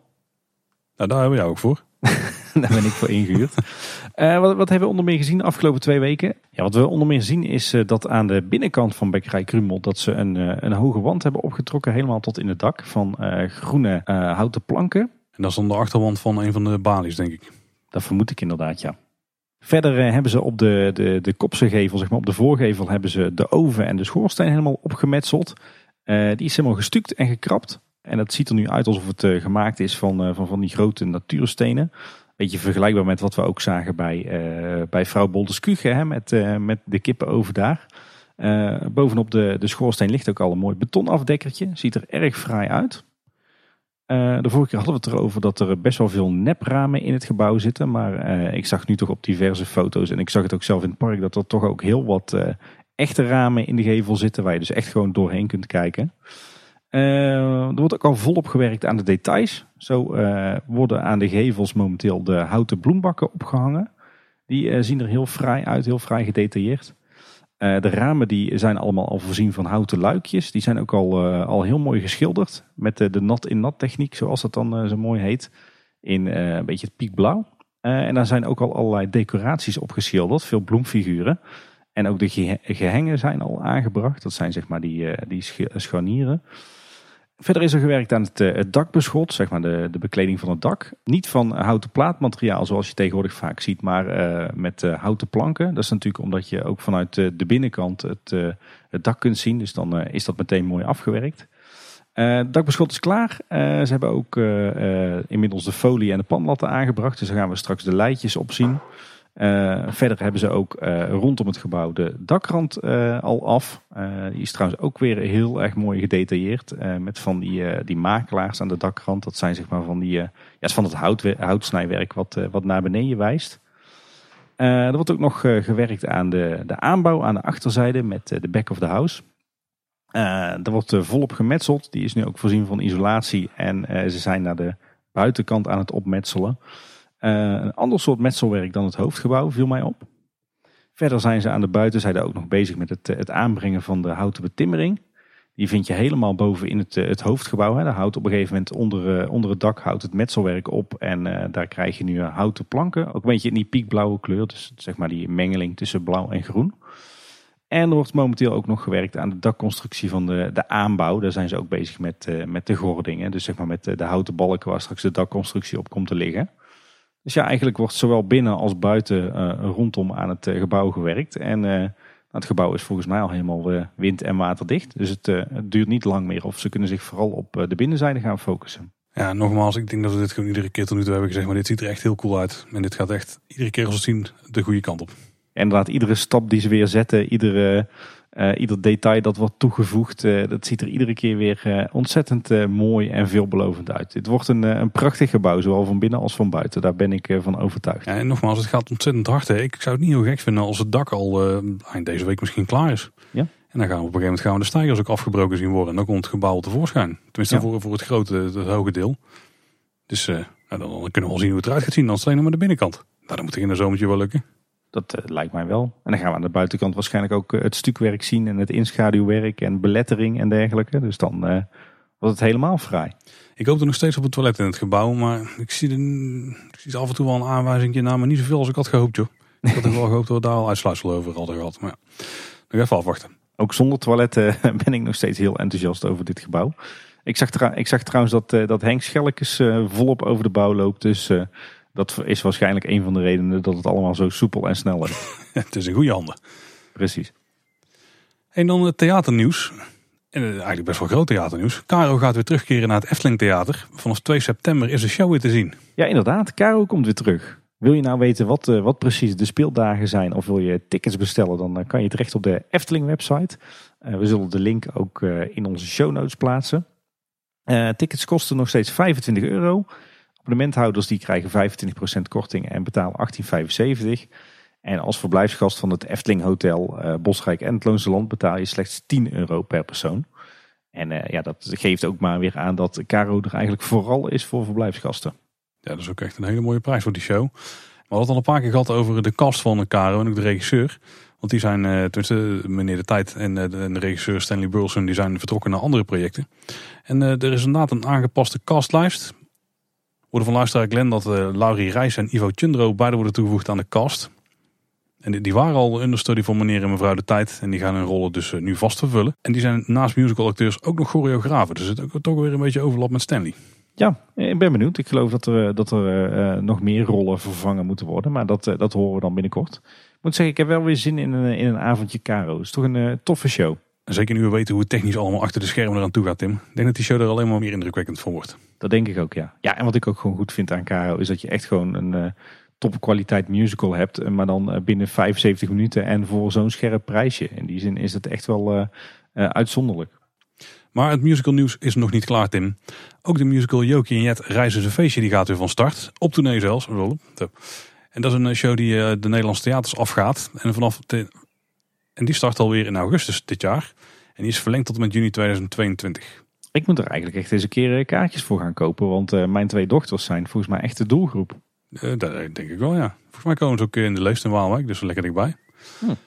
En de actrice die Jet speelde, Natasha Molly, die heeft natuurlijk meegedaan aan Op zoek naar Maria. En die heeft daar heel erg goed gedaan. Die is nu volgens mij bezig met, met andere zaken ook. Dus die wordt vervangen door Annika van Brugge. En dat is een van de actrices die we kennen als eigenlijk de, de sprookjesboomfiguur. Hè? Oh, ja, Natasja was toch wel mijn favoriete Jet hoor. Ja, volgens mij is Annika nooit jet geweest. Dus daar, wie weet gaat dat veranderen, Tim. Wie weet. Uh, ik ga het de kans geven, tenminste als het me nog lukt om kaartjes, uh, kaartjes te kopen. En Tim, dan is het nog niet klaar met het theaternieuws. Nee, ik word er helemaal koekoek van. Ja, dit was misschien wel de grote verrassing. In één keer kwamen er allemaal beelden online van de grote Efteling Koekoekshow. Wij hebben meerdere stukken concept art er al van gezien. Of in ieder geval uh, affiche art, of hoe het noemen, de poster. Maar er komt gewoon een compleet nieuwe Efteling ja, musical. Het is meer een theatershow eigenlijk, hè? of theaterervaring. Ja, inderdaad. Um, een eigen ontwikkeling ook weer van uh, Efteling Theaterproducties. Dus die hebben het uh, druk momenteel met maar liefst drie musicals. Uh, nou, wat is de grote Efteling Koekoek Show? van oktober 2021 tot en met mei 2022. Dus dat is ja, redelijk gelijktijdig met de Jokie en Jet musical. Dan gaat de grote Efteling Koekoek Show op tournee langs Nederlandse en Belgische theaters. En tickets daarvoor kan je vanaf 15 juni kopen bij, bij de theaters zelf. Het was blijkbaar zo dat in eerste instantie het de bedoeling was om uh, tijdens het theaterseizoen uh, 2021-22 om als Efteling weer de theaters langs te reizen met de musical Sprookjesboom, een gigantisch avontuur. Maar terwijl ze die plannen aan het ontwikkelen waren, kwamen ze er eigenlijk achter bij Efteling Theaterproducties dat ze nog nooit een musical ontwikkeld hebben voor de doelgroep 8+. Waarvoor nu eigenlijk veel te weinig specifiek theateraanbod is. En ja, zo kwamen ze dus op het idee voor de grote Efteling Koekoekshow. Ja, en dan is misschien nog niet helemaal duidelijk wat de Efteling Koekoekshow dan precies inhoudelijk is. Uh, Sander in het Groen die geeft al wat uh, uitleg over. Dat is uh, de creatief conceptspecialist Entertainment Efteling. Dat is ook een mond vol die functietitel. Dat zijn twee regels in je Outlook handtekening, zeg maar. Nou, inderdaad. Dat visitekaartje, daar moeten ze twee keer zoveel voor betalen als die van Fons. Sandra is in ieder geval enthousiast en die vertelt met onze nieuwe productie De Grote Efteling Koekoekshow duiken we in de wereld van de 8 tot 12-jarigen. We kiezen daarbij voor een theatervorm die aansluit bij hun behoeften. Anders dan de traditionele vorm van theater die de Efteling eerder hanteerde in haar producties, gaan we nu met het publiek op onderzoek uit en beleven we samen een avontuur vol spanning en grappen. Met humor, experiment en interactie zorgen we ervoor dat het een uniek en memorabel theaterbezoek wordt, waaraan bezoekers actief kunnen deelnemen en een heel bijzonder kijkje achter de schermen van de Efteling krijgen. Bezoekers van de voorstelling ontdekken wat de directeur van de Efteling zoal doet en krijgen een show voorgeschoteld waarin niets is wat het lijkt. Nou, een kleine kanttekening. Ik vermoed niet dat ze echt letterlijk te eh, ontdekken wat de fonds iedere dag doet. Want ik denk dat ze dat ontzettend saai zouden vinden. dat, dat, vinden, dat vinden alleen wij interessant en onze luisteraars, denk ik. Ja, maar ik vermoed wel dat, eh, dat ze in ieder geval de ervaring krijgen waarvan ze ongeveer denken wat een Efteling-directeur uh, doet de hele dag. Ja.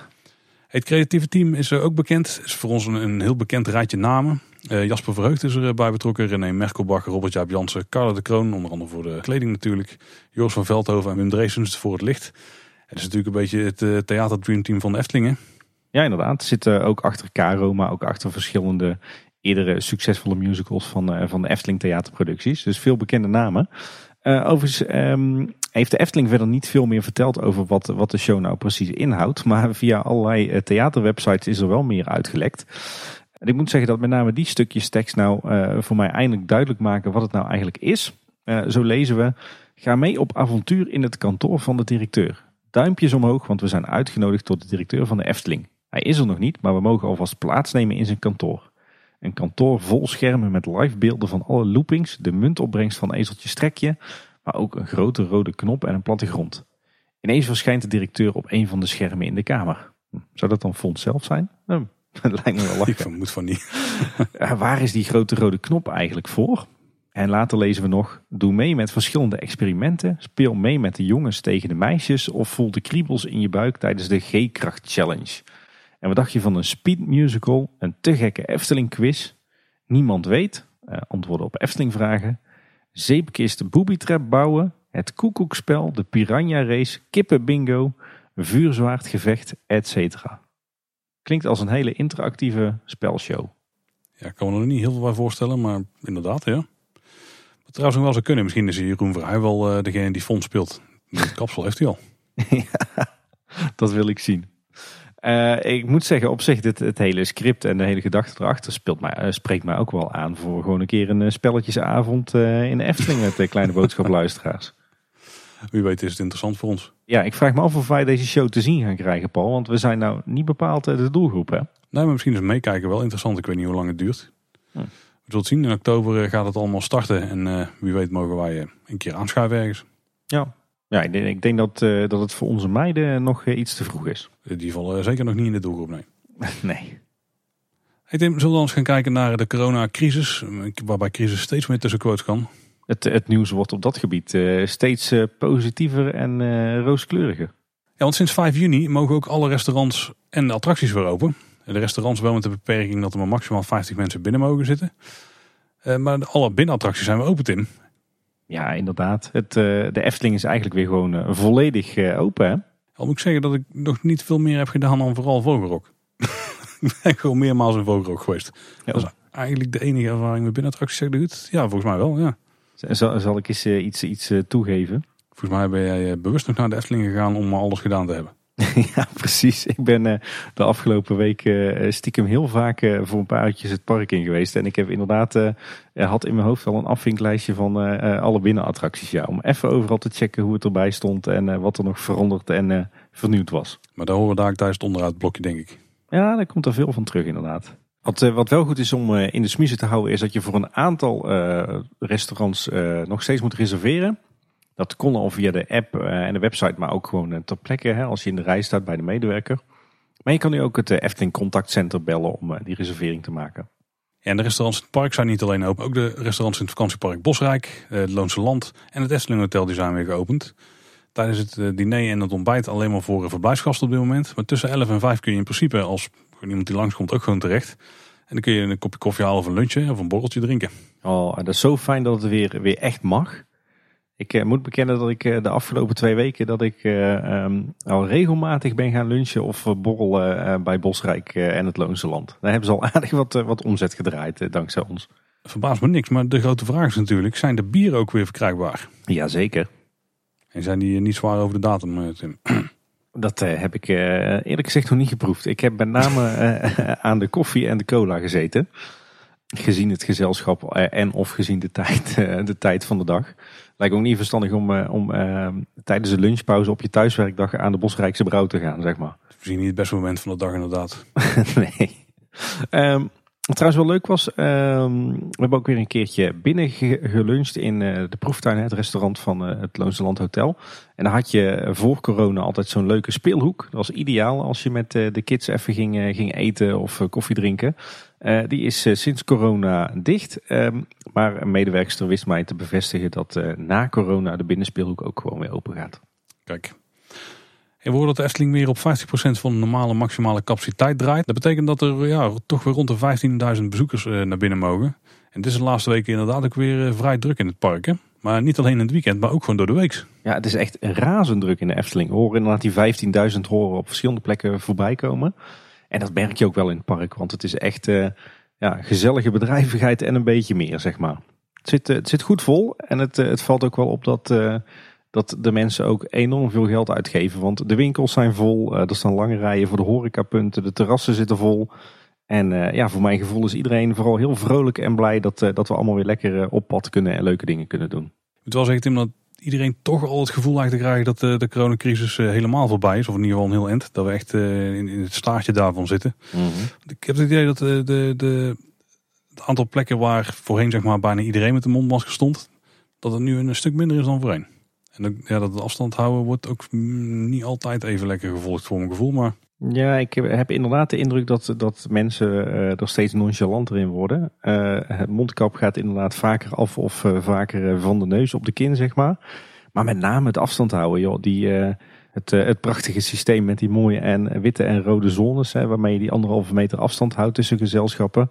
Ja, het lijkt wel of niemand daar meer naar kijkt, joh. Ja, inderdaad, ja afgelopen weken stond iedereen bij mij gewoon uh, in de nek te hijgen weer ouderwets. Nou, ik moet zeggen dat ik toch wel een aantal wachtrijen heb gedaan waarbij het wel meeviel hoor. Bij Max Moord werd er netjes afstand gehouden. Bij Vogelrok ging het eigenlijk ook best goed. En een aantal wachtrijen inderdaad wel minder, ja. ja. misschien ook maar net welke mensen om je heen hebt. Dus dat is vrij zeker waar het aan ligt. Het ligt niet aan de Efteling hoor. Ik bedoel, de lijnen staan allemaal mooi op de grond. En er wordt ook ontzettend vaak omgeroepen dat je die afstand moet bewaren. En hoe dat het systeem werkt met die witte en die rode lijnen. Maar ja, mensen lijken het, eh, het, het allemaal gewoon niet meer zo eh, belangrijk te vinden, denk ik. Waarschijnlijk omdat ze of al ingeënt zijn of omdat ze inderdaad denken dat het, uh, de crisis voorbij is. Maar um, ja, niets is minder waar natuurlijk. Als er aan lijkt te komen dat mondmaskers niet meer nodig zijn dadelijk. Ja, mensen die lijken, lijken gehoord hebben dat dat per direct niet meer nodig is of zo. Ja, inderdaad.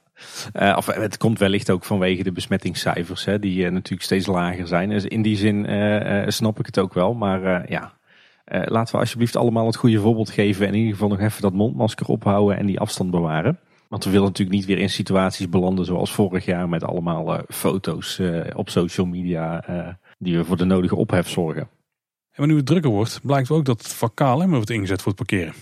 Ja, heel vaak. In ieder geval in de weekenden ook weer. Ik zag trouwens ook dat ze vak O, zeg maar het, het overloopparkeerterrein aan de overkant van de Dodenauweg, voor de extreem drukke dagen, dat ze, uh, daar stond het gras ongeveer een metertje hoog. Maar die hebben ze inmiddels ook gemaaid. Dus misschien ook wel een teken dat ze die verwachten weer nodig te hebben komende zomer. Nou, als ze denken dat ze die nodig hebben, dan zouden ze in de zomer nog meer dan 15.000 mensen verwachten te mogen ontvangen. Misschien al uh, iets te snel. Ja. Hey, wat met, met die drukte samenhangt is toch wel dat het maken van in ieder geval reguliere reserveringen voor abonnementhouders nog steeds een, een uitdaging is. Viel me laatst trouwens wel op dat, uh, dat uit het niets ineens een heleboel extra plekken beschikbaar kwamen voor abonnementhouders. Ik denk dat dat op het moment was dat ze die van die 8.500 bezoekers naar 15.000 bezoekers gingen. maar nog steeds is het best wel pittig om een reservering te maken voor een van de weekenden. in ieder geval nu een maand vooruit. Last minute uh, blijft uh, wel nog steeds een uitkomst. Al kost het af en toe behoorlijk wat, uh, wat inspanning om op het juiste moment te kijken en te klikken. Ja, wat er volgens mij gebeurt is dat de tickets die, of in ieder geval de, de reserveringsplekken die zijn vergeven aan de mensen die een reguliere ticket kopen, dat die dan vrijkomen in de loop van de dag op de dag zelf nog. Dus ook al lijken er geen last minutes bijvoorbeeld beschikbaar te zijn op de vrijdagavond als je een zaterdag wil gaan. Als je in de ochtend af en toe de, de, de, de lijst in de gaten houdt, kan het goed zijn dat er uh, zomaar weer uh, tientallen plekken beschikbaar zijn. En dan kun je alsnog gewoon een plekje scoren. Ik heb meerdere mensen gehoord die daar is uh, gelukt. Ik moet zeggen, wij vinden het best wel lastig om, om vooruit te reserveren voor een weekenddag. Maar dat last minute reserveren werkt, werkt echt als een trein voor ons. Maar als ik kijk naar de afgelopen elf dagen, dan ben ik in totaal acht dagen in de Efteling geweest. Oh, dat is een mooie gemiddelde score. in elf dagen tijd. Ik moet wel zeggen, het merendeel waren, was wel voor een paar uurtjes om even, even te lunchen of eh, aan het eind van, uh, van de werkdag even nog een uurtje. Uh, maar, maar ook bijvoorbeeld een keertje, een keertje naar Bosrijk of een keer naar het Loonse Land. Maar ik moet zeggen, toch een, een behoorlijk respectabele score, ook voor mijn doen. En wat trouwens opviel is dat best wel veel kleine horecapunten dicht zijn. Ja, absoluut. Ook op de allerdrukste dagen. Terwijl je dan toch zou denken van, ja, gooi het maar open. En wat me daar ook opvalt, is dat dan bij de horecapunten in de buurt van die kleine horecapunten, dat daar dan echt enorme rijen staan.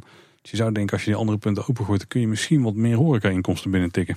Ja, ja, aan de ene kant is het onbegrijpelijk dat ze zelfs op de allerdrukste dagen heel veel horecapunten gesloten houden. Uh, maar aan de andere kant kan ik me ook wel indenken dat het iets met personeelstekort uh, te maken heeft. Want we kennen natuurlijk de verhalen dat er ja, het afgelopen jaar best wel veel mensen zijn, zijn weggegaan bij de Efteling.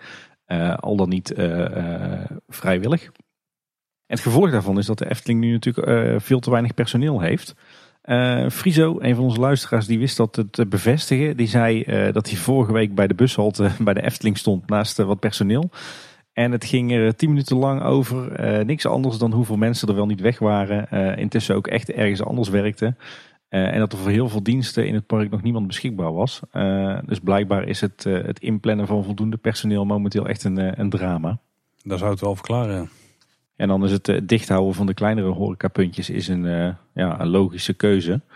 Uh, maar goed, laten we hopen dat er snel voldoende personeel beschikbaar is om alles gewoon open te doen. Voor de Efteling-medewerkers is het wel goed nieuws. Volgens mij zijn er op dit moment weer regels dat je in principe niet met je personeelsabonnement het park in kan in de drukke periode. Maar het komende zomer mogen de Efteling-medewerkers uh, ieder acht dagen in het hoofdseizoen wel gratis te binnen in de Efteling. En dat kan specifiek in de periode tussen van 12 tot en met 15 juli en van 19 tot en met 22 juli. Volgens mij zijn er ook exact die dagen dat het park tot 8 uur open is. Ja, wel, wel een beetje jammer, want dan is er nog geen zomervakantie in het zuiden van het land. Dus uh, uh, medewerkers met kinderen hebben daar weinig aan. Op dit moment mogen overigens de medewerkers dus wel door de week het park in, buiten de vakantieperiode. Maar in de weekenden dan zullen ze toch echt een, eh, een ticket moeten kopen of gewoon een abonnement moeten aanschaffen. Wat niet iedereen zal doen, en lijkt me.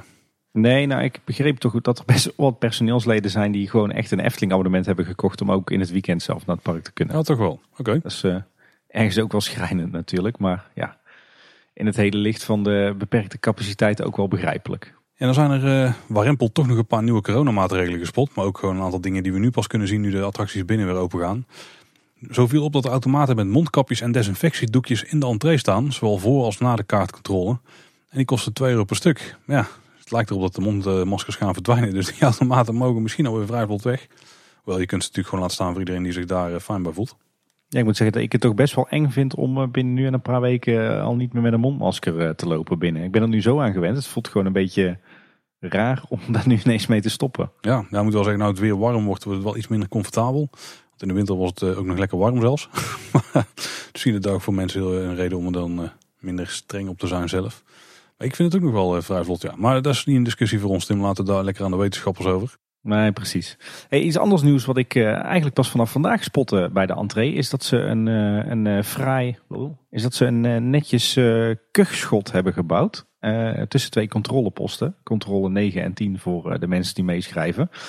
Waarschijnlijk zodat ze op de drukke dagen ook weer gewoon alle controlepoortjes kunnen gebruiken en niet zo om en om gesloten hoeven te houden, wat, wat nu nog het geval is.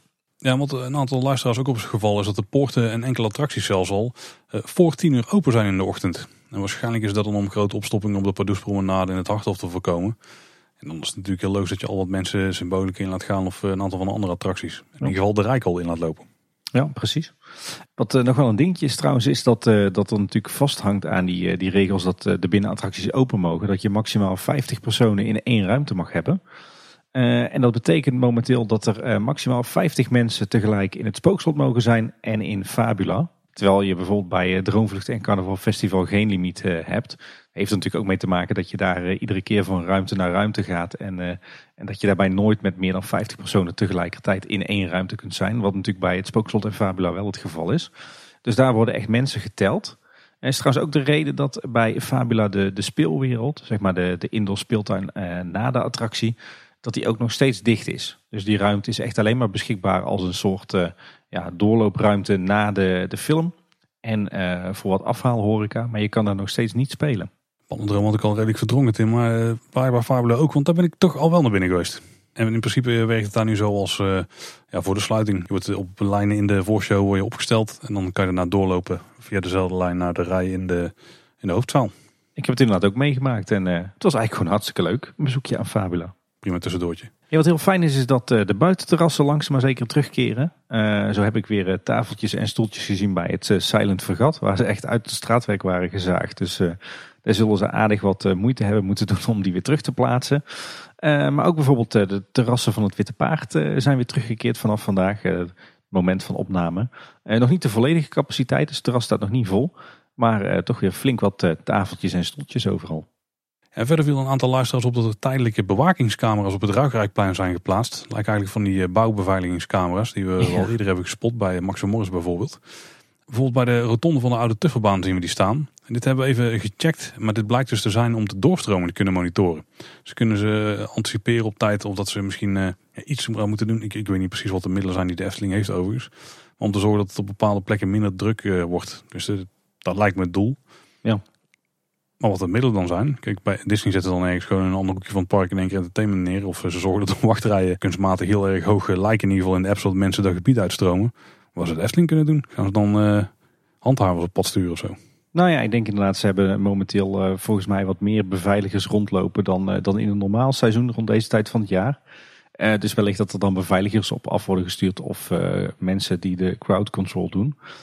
Het, zal volgens mij wel een testje zijn hoor. Want het Ruigrijkplein bij de Oude Tuffer is nou niet per se de meest drukke plek in het park. Of in ieder geval niet de enige drukke plek. Best wel lelijk daar om zo'n zo'n zo'n tijdelijke bouwbeveiligingscamera daar neer te zetten. is best wel een lomp ding. Uh, ik zou zeggen, hang dan gewoon in een van die masten waarin de showverlichting hangt. Hang daar dan zo'n onopvallend bolletje. Volgens mij kan je dat ook best wel tijdelijk oplossen met alle data en elektra die overal ligt in het park. Dus nee, ik denk dat dit gewoon een, eh, een, testje is. Want anders had ik wel op meer plekken in het park camera's verwacht. En misschien ook wel op andere plekken. Ja, misschien hebben ze op andere plekken wel hangen en hier misten ze nog wat. Ik, heb geen idee. Ja, verder zijn bij Bron 1898 de voorshows weer in gebruik genomen. Begreep wel dat er nog wat, uh, wat moeilijkheden zijn met, met de timing. Dat de besturing van de deuren schijnbaar nog niet synchroon loopt met, met de shows. Bij de Vliegende Hollander is er een 12 minder rij in gebruik genomen. Een reis speciaal voor jongeren tot 12 jaar oud, aangezien die geen afstand hoeven te houden. En, op het Reizenrijkplein uh, zijn natuurlijk de tijdelijke meanderingen voor Vogelrok en Carnaval Festival weer teruggekeerd, nu de binnenattracties open mogen. Maar nu niet van die standaard dranghekken die de, zoals die er eerder stonden, maar de, de mooi gethematiseerde dranghekken van de Efteling zelf. En we hebben het de vorige aflevering ook gehad over dat de Ravelijn weer ging starten en dat er ook wat wijzigingen zouden zijn. Heb jij daar al wel van gezien? Ja, ik ben er al geweest met, uh, met de meiden. Uh, dat moest wel. werkt trouwens weer, weer heel makkelijk met de digitale boardingspas in, in de app. en ik moet zeggen, het, het, is toch inderdaad wel weer een net wat ander showtje geworden. het begint stiekem steeds meer op een, op een riddertoernooi te lijken. Zoals je dat verwacht bij Puy du Fou of voorheen misschien bij het Land van Ooit. Wel heel tof. Met, met vaandels en, en ringsteken.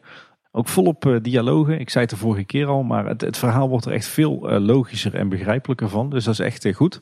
Alleen wel opvallend dat de soundtrack, zoals die is gecomponeerd voor deze speciaal aangepaste show, dat die eigenlijk vrijwel op geen enkel punt meer, meer wat te maken heeft met de originele soundtrack van René Merkelbach voor Ravelijn.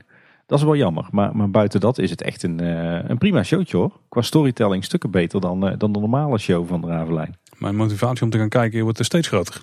Het is echt wel vermakelijk. Het is lekker kort. Er wordt veel gestunt. Uh, veel gevochten. Uh, heldere dialogen. Begrijpelijk verhaal. Maar het, is echt, uh, het wordt steeds beter, Ravelijn. Klinkt als een goed recept voor een avond in de kroeg ook. ja. En dan nog wat, wat heel erg opvallend. In de stoomcarousel, daar heb je de, de rok of de kap die er bovenin zit. Hè, waar alles eigenlijk naar één punt toe loopt. Die doeken die daar bovenin hangen. die draait niet meer mee met de molen. Wat is dat nou? Ja, we dachten eerst dat, dat het een storing was. Dat, die, dat, dat misschien de de stangen waarmee dat, eh, de rok aan de, de molen is verbonden, dat die waren gebroken of dat er eh, een veiligheidsissue was. Maar eh, dat is niet het geval. Ehm, we hebben het gevraagd aan een woordvoerder van de Efteling en die geeft aan dat het te maken heeft met de coronamaatregelen. want er, moet nu, er staan nu geen medewerkers op de molen, maar er staan nu twee medewerkers om de molen heen en eentje staat in de binnencirkel. En vanwege dat laatste zijn er andere veiligheidseisen. Het is een complex verhaal, zegt de woordvoerder. Maar ik kan me voorstellen dat als je daar in de middencirkel staat, dat er natuurlijk een risico is dat je uh, gegrepen wordt door, uh, door die stangen die meedraaien met de molen en die die rok aandrijven. Uh, en dat is natuurlijk gevaarlijk. Dus wellicht dat ze daarom hebben gezet, dan halen we die stangen weg, zetten we het rok tijdelijk stil. Dan kan je daar in ieder geval niet tegenaan lopen en door worden gegrepen. Dan is dat veiligheidsrisico geëlimineerd. Maar ja, natuurlijk wel jammer dat, het, dat de molen niet zo draait zoals die uh, hoort te draaien. Plausibele verklaring, Tim. Ik ga er mee. Laten we hopen dat, uh, dat dit uh, snel niet meer nodig is en dat uh, de stoomcarousel weer in volle glorie kan gaan draaien. Dan is het weer tijd voor het onderhoudsblokje. En ik vermoed dat die deze keer is gevuld met aardig wat binnenzaken. Absoluut. Meer dan genoeg nieuws uit de binnenattracties en de binnensprookjes. Maar ook heel veel buitenzaken hoor. Nou, ik, ik ben benieuwd in brand los, brand los. Ja, we beginnen met het, het blokje groen. Heel belangrijk natuurlijk in een natuurpark. En dan heb ik eigenlijk één prangende vraag aan de Efteling. Ik weet niet of jou, het jou ook al is opgevallen. Maar waar blijft in vredesnaam al het zomergoed? Ja, ja dat klopt inderdaad. Ja. Toen heeft vrij veel bloemperken eh, zwart. Ja, tijdens de eerdere afleveringen zeiden we van... ach, hè, dat, dat komt nog. We moeten geduld hebben, want uh, we zitten meer in het plantseizoen. Maar ja, inmiddels is het, uh, is het half juni. En uh, nou goed, er zijn een heel aan, beperkte aantal plekken in de, in de Efteling... waar wat zomergoed staat. Onder meer op het, uh, de Sint-Nicolaasplaats, Tom van de Venplein. Daar is nog wat aangeplant. Maar op vrijwel alle andere plekken in het park waar normaal gesproken zomergoed uh, wordt, wordt geplant, vind je nu niks. Ja, inderdaad, uh, perken die zwart liggen of waar, waar onkruid op staat. Alhoewel je dat dan zo niet mag noemen natuurlijk. Maar het lijkt er toch echt op dat het een bewuste keuze is om dit jaar zo min mogelijk zomergoed aan te planten. Misschien dat, uh, dat de tuindienst een uh, bezuiniging is opgelegd vanwege de, de hele financiële situatie rond corona. Maar uh, ja, dus best wel de, de pittige keuze gemaakt om dan maar geen zomergoed aan te planten. En ja, wat mij betreft doet dat echt wel wat met de aanblik van het park. Ja, ja, wel begrijpelijk natuurlijk. Maar alle besparingen zijn zonde wat dat betreft. Maar... Ja, wat ook nog opviel is dat het niet alleen geldt voor de, de, de perkjes, zeg maar. Maar het viel mij ook op dat er eh, eigenlijk maar weinig kuipen en potten en bakken in het eh, park zijn geplaatst. En dat wat er is neergezet is ook eh, weinig spannend qua kleur. Dat is vooral veel groenblijvend materiaal. En volgens mij zijn er ook best wel wat, wat palmen en cactussen en dergelijke achtergebleven bij de kas. Die normaal gesproken in de jaargetijden het park ingaan. Misschien ook omdat er weinig plek is in verband met al die extra meanderingen voor corona. Maar ja, qua, qua groen en met name qua, uh, qua bloeiende planten uh, is het, stelt het niet veel voor deze zomer in de Efteling. Er waren wat punten in de Efteling die wel meer groen waren dan andere jaren, Tim. Vertel. Nou ja, we hadden een hoop groen wat tussen de kinderkopjes uitkwam, hè? bijvoorbeeld in het Sprookjesbos. Hoe staan wij? ja, klopt. Nou, wat we al voorspelden, dat is inmiddels er gewoon bijna volledig van afgelopen. Je ziet nog wel iets meer groen tussen de, tussen de stenen dan, dan in een normaal seizoen in deze tijd van het jaar. Maar het, het is al voor een groot deel weg. Het zijn niet meer die halve grasvlaktes die het kort na heropening op sommige plekken waren.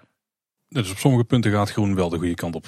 Nou ja, laten we hopen dat het, dat het dit jaar voor het, voor het eerst en voor het laatst is dat, dat het park er zo bij staat. En dat er volgend jaar weer gewoon ruimte en vooral geld is voor lekker overdadig zomergoed in het park. Iets waar de Groendienst, de tuindienst momenteel ook volop mee bezig is, is met de preventie van de eikenprocessierups. Dat doen ze weer samen met de firma Storix uit Waalwijk. het valt mij op dat er momenteel weer dagelijks rondjes worden gelopen door het park. Dat de bomen daarbij worden gecontroleerd en dat als ze iets aantreffen, dat het dan ook meteen wordt ingekapseld met, met lijmspray en dat het daarna wordt weggehaald de avond erna of de, de volgende ochtend. Ik heb eigenlijk nog, nog geen nesten gezien en ook nog geen afgezette bomen, dus het lijkt erop dat ze er veel minder last van hebben van de eikenprocessierups dan de voorgaande jaren. maar ze zijn er stiekem toch, want ik heb de afgelopen dagen toch best wel weer wat plekjes gehad waarvan ik dacht, hm, hier zitten wat brandhaartjes van de rups, want, want dan, dan wordt het weer krabben. En tegenwoordig is het zo dat ik bepaalde specifieke jeuk wel herken als jeuk veroorzaakt door de eikenprocessierups. Dus ze zitten er wel, maar niet in grote getalen dit jaar. Verder nog wat, wat klein onderhoudsnieuws op groen gebied. viel me op dat een van de bomen bij de inrit van het, het hoofdparkeerterrein is gekandelaberd, zoals dat dan zo mooi heet. Gewat? Gekandelaberd. Oh? Betekent dat, dat de boom geen takken meer heeft, maar stompjes. Wat ze vaak bij willig ook doen, maar dan in dit geval niet bijwillig. Ja, dan net iets minder ver terugsnoeien. Uh, dat doen ze wel eens als, uh, als een boom veel te groot wordt of als een boom in slechte gezondheid is, om hem dan een beetje een boost te geven. Maar dat valt wel op, want die heeft dus ineens alleen maar stompjes. Mo was voorheen een mooie boom. Viel me op dat er wat, wat nieuwe aanplant is gezet in het plantsoen tussen Villa Volta en Kindervreugd. Met die vijver in het midden, daar staat wat nieuw groen. Bij de uitgang van het Sprookjesbos, daar is vorig jaar een enorme boom gekapt, helaas. En het viel me op dat het, het plantvak waar die boom in stond, dat het inmiddels is dichtgestraat. heel jammer, want ik had gehoopt dat, dat ze daar toch een, een nieuwe boom zouden planten als vervanging. Verder viel me nog op dat uh, een, een boom weg is voor de toiletten bij het spookslot. Volgens mij was dat een, eh, een grove den. En dat er nu ook goudwinders zijn uitgezet in de sprinklervijver. Zeg maar de vijver tussen uh, het café-restaurant Panorama en de Gondoletta-vijver. Ik denk omdat ze daar ook nog wel uh, last hebben van alg. En wellicht dat die goudwinders, die vissen, dat tegengaan. En verder werd er door de tuindienst nog flink onderhoud uitgevoerd eh, in de grote vijver van Bosrijk, rond het eh, kasteel van eh, Klaas Vaak. Daar werd het een en ander weggesnoeid. En de gemeente heeft trouwens ook nog wel een, een belangrijk klusje. Nou, misschien is het voor de gemeente, misschien is het voor de Efteling, dat durf ik niet met zekerheid te zeggen. Maar het, het Lac du Jacques, het, de vijver waarin het regenwater van het parkeerterrein wordt, wordt opgevangen aan de Kinkerpolder. aan de kant van de Europalaan, daar is een explosie van de reuzenberenklauw. En dat is geen fijn plantje. Mm. Dat, uh, de sappen van die uh, plant die zijn namelijk behoorlijk bijtend. Dus daar wil je niet in terechtkomen. Dus ik hoop dat of de Efteling of de gemeente die berenklauw binnenkort gaat bestrijden. Goeie naam voor die planten. Doe mij dan toch maar liever de snack. zeker. Hey, van de week liep ik door het park, Tim. En volgens mij zag ik een nieuwe wegwijzer staan. Achter Symbolica. Klopt dat? Ja, inderdaad. We hadden het de vorige keer over. Hè, dat de, de bewegwijzering in de Efteling nogal verouderd is en nogal een zooitje is geworden. Uh, het blijkt dat het toch een, eh, een actueel dingetje is uh, bij de Efteling. Want er is recent een gloednieuwe wegwijzer geplaatst in het park. Er wordt trouwens voor het eerst ook de kleur paars gebruikt voor Fantasierijk. En we zien daar nu ook het, het reuzenrad op terug als icoontje voor een attractie. Ook een ontwikkeling van de laatste tijd wellicht een voorteken voor een verdere vernieuwing van de uh, bewegwijzering. Want we horen ook wel her en der wat geruchten dat de bewegwijzering in de Efteling grootschalig zou worden aangepakt. En wellicht hangt dat ook weer samen met een, een mogelijk afscheid van de rijke structuur. Maar dat is nog een beetje onduidelijk of dat daadwerkelijk gaat gebeuren. We hebben in ieder geval binnenkort een gast aan tafel zitten en die pleit er ook voor. Dat noemen ze een teaser, Tim. En dan nog een onderhoudspuntje wat mij was opgevallen. Ehm, ik uh, was op een gegeven moment bij de Efteling en uh, toen laadde mijn auto niet. Mijn elektrische auto. En uh, thuis laadde die ook niet. Dus ik denk, oh jee, mijn auto is kapot. Dus ik mijn auto naar de garage gebracht en nou, die kon niks vinden. Daar laadde die wel gewoon. Dus ik een paar dagen later weer naar de Efteling. En inmiddels had ik al een laadpaal-reparateur ingeschakeld voor thuis, maar die was nog niet langs geweest. En ik zie daar wat busjes van een laadpaalinstalatiebedrijf staan. Ik denk, zal toch eens vragen hoe het nou, wat er aan de hand is. Want de één rij was ik helemaal leeg. Dus ik vroeg, kan het zijn dat er misschien een paar laadpalen niet hebben gewerkt hier? Zeiden ja, inderdaad, deze rij hebben er drie niet gewerkt. Ik denk, dat is mooi. Want er zijn precies degene waar ik aan heb gestaan. Uh, waarna ik dus naar de garage ben geweest voor Jan Doedel. En wat dus bleek, van de nieuwe laadpalen werkte één rij gewoon bijna helemaal niet. Die werkte af en toe blijkbaar. Maar er waren dus ook um, een aantal palen van een andere rij die het ook niet deden. Van, ook van een nieuwe rijen. Dus ik weet niet wat de installateur heeft gedaan. Maar dat was iets niet helemaal lekker gegaan. Maar inmiddels zouden ze allemaal weer moeten werken. En, en hield het dan ook weer verband met uh, de problemen die, uh, die jij zelf had met je auto en het opladen? Of uh, stond het los van elkaar? Nee, het stond los van elkaar. Bij mij was gewoon de kabel die standaard aan de paal zit, was kapot of zo. Of de datakabel erin. Nou, laten we er niet al te lang op blijven hangen. nee. We zullen jou, jouw tuin niet meenemen in het, het Efteling onderhoudsblokje. Nee, het was gewoon puur toeval dat ik twee kapotte laadpalen achter elkaar trof. Echt binnen dezelfde dag. Hey, dan gaan we de Efteling in voor het onderhoudsblokje. Beginnen we in Fantasierijk. Uh, wat mij opviel bij Aquanura is dat ze daar weer verschrikkelijk veel last beginnen te krijgen van uh, algengroei in het water. Op zich een goed teken, want dat betekent dat het water heel schoon is. Maar de goudwinders die daar rondzwemmen in, in de Vonderplas, die blijken dus niet heel erg hard hun best te doen. Dus ik ben benieuwd hoe dat ze die algengroei gaan aanpakken de komende tijd. bij Fabula viel op dat de vallende boom niet werkt in de hoofdshow. maar dat het volume van de film wel heel erg hard staat. Was bijna op het pijnlijke af af en toe. En bij Symbolica staat uh, de fabelvis stil. Die uh, komt niet meer uh, naar beneden gezommen en, en niet meer omhoog. Maar goed nieuws uit de Koningszaal. Want de vrouw uit de taart en de danspaardjes die werken allemaal weer. Die hebben heel lang stilgestaan, maar die doen het nu dus weer. Al staan ze nu wel stil op een, op een vast punt. Dus ze rijden niet meer rond. Dat is in ieder geval weer zichtbaar. Dat is ook heel lang geleden. Precies, en, uh, en ze bewegen op hun vaste punt wel, uh, wel op en neer. Dus uh, dat, dat is in ieder geval een verbetering. En leuk om de vrouw uit de taart eindelijk weer eens een keer te zien, want dat was helemaal lang geleden. En volgens mij gaan we nu richting Anderrijk en er staat natuurlijk Fata Morgana. Daar ben ik heel benieuwd naar wat daar allemaal is gebeurd, want van buitenaf waren er wel wat hints te zien. Dus bijvoorbeeld met de palmboom. Ja, die, die is er niet hè, die is omvergereden. Nee, laten we even een, eh, een, een eh, lijstje afwerken. Ik heb eh, mijn best gedaan om, om in ieder geval te proberen zoveel mogelijk te zien. Want bijvoorbeeld opviel is dat het plafond en de wand van de buitenmeandering, dat die echt in slechte staat is. Die hadden ze natuurlijk al heel veel last van vochtproblemen, maar dat is alleen maar erger geworden de afgelopen maanden. jammer dat ze dat niet, niet even proberen op te knappen met een schilderbeurtje, maar ik kan me voorstellen dat hier net iets meer nodig is. Wat verder opviel is dat er momenteel geen geureffecten zijn. En dat uh, de staalkabel nogal slap uh, staat. Want uh, de boten die, die wijken flink van het, traject af tijdens de, de rit. In de eerste jungle werkte de projectie van de verboden stad nog steeds niet.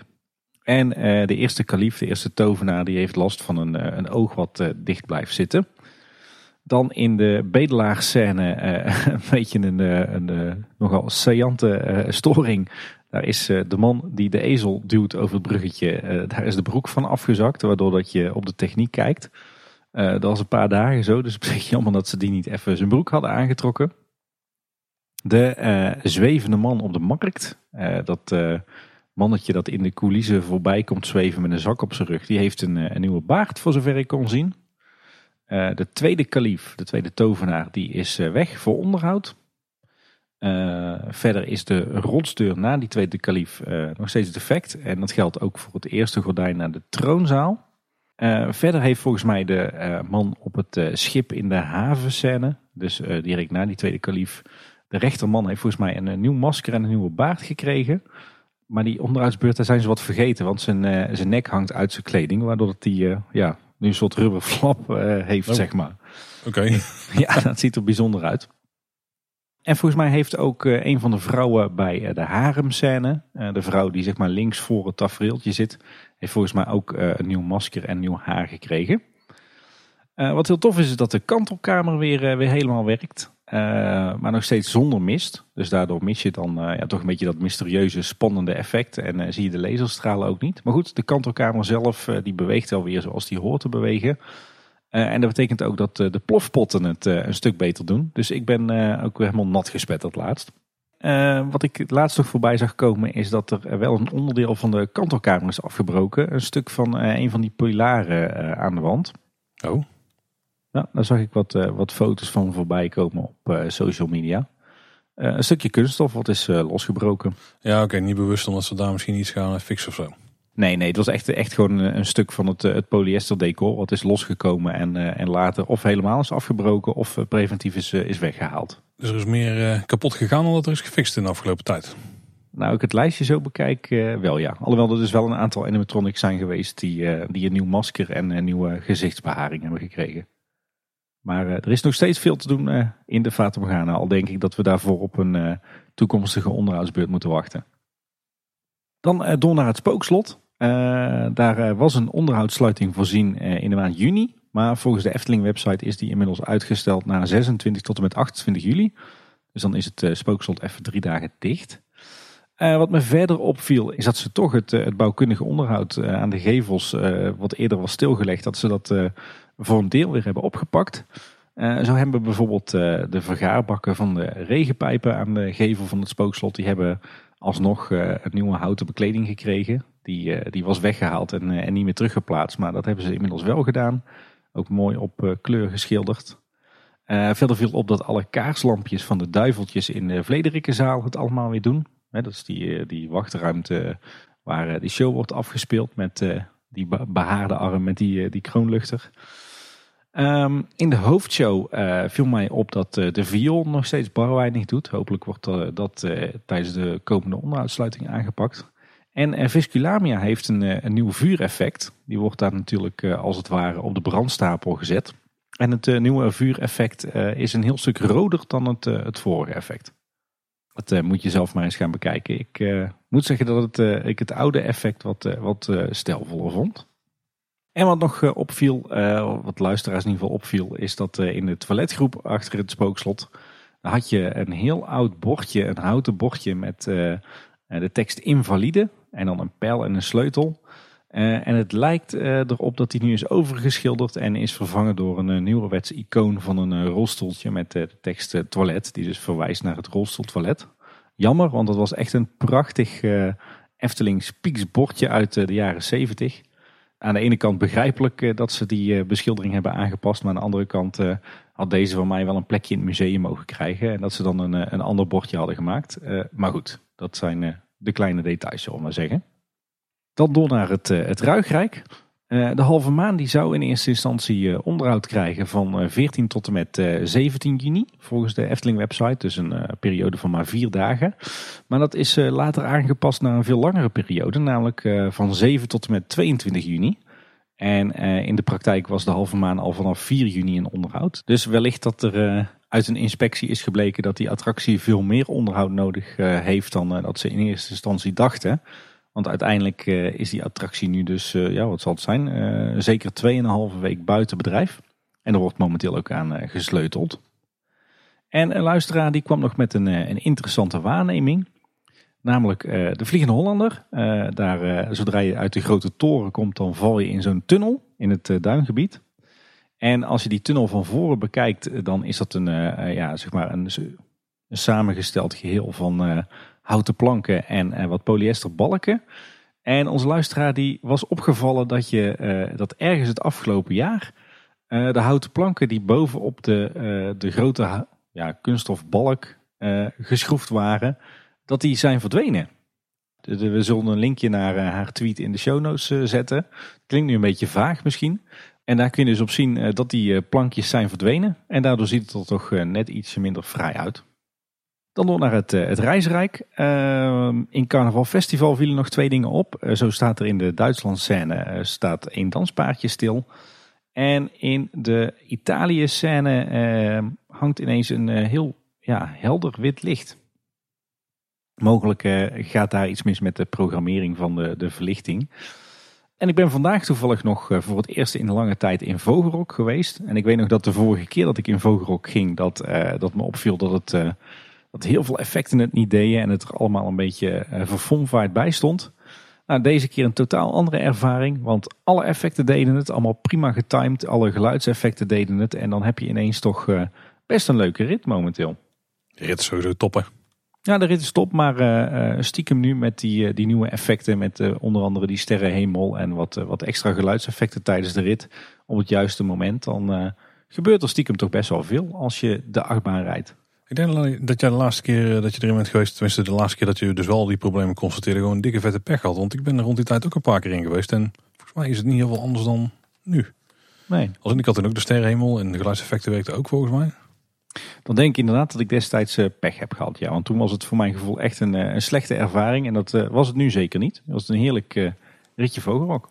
Dat moeten ze zo houden. Hey, en dan door naar het Marenrijk, waar toch weer het, het meeste over te melden valt.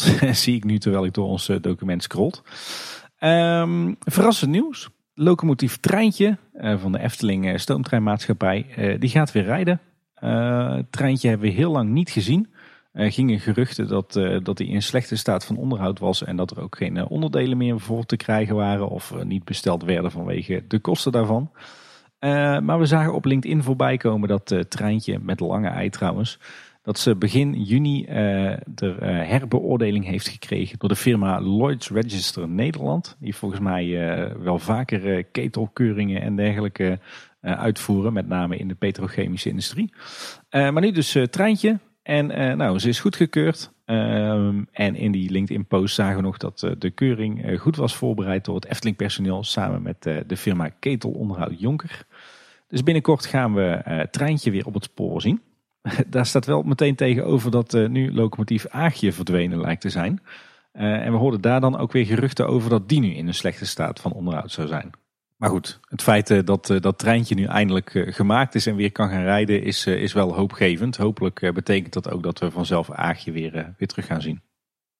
Dan door naar de zweefmolens op het Anton Pieckplein. Want we berichten de vorige keer over geruchten dat de kleine zweefmolen wellicht wel eens zou kunnen zijn afgekeurd. Maar dat blijkt niet het geval. tenminste, de afgelopen weken heeft de kleine zweefmolen een aantal keer weer gewoon gedraaid. Uh, en waarschijnlijk uh, had dat ermee te maken dat de grote zweefmolen tijdelijk buiten bedrijf was vanwege onderhoud aan de nieuwe elektromotor. Dus uh, de kleine zweefmolen die kan gewoon draaien, alhoewel dat die ook stiekem wel een onderhoudsbeurtje nodig heeft. Want met name het houtwerk daar is op sommige plekken ver heen.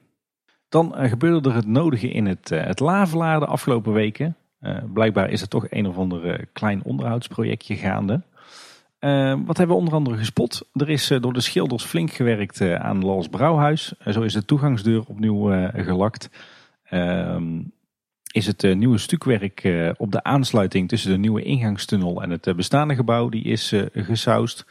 En ook een gedeelte van het gebouw wat over het water hangt, is helemaal opnieuw geschilderd. Moet nog wel ingeschaduwd worden, maar dat zal de komende dagen wel gebeuren. Want de nieuwe ingangstunnel die ook nog niet ingeschaduwd was, die is inmiddels wel ingeschaduwd. Uh, dus ze zijn daar gewoon uh, ja, druk bezig met allerlei kleine klusjes.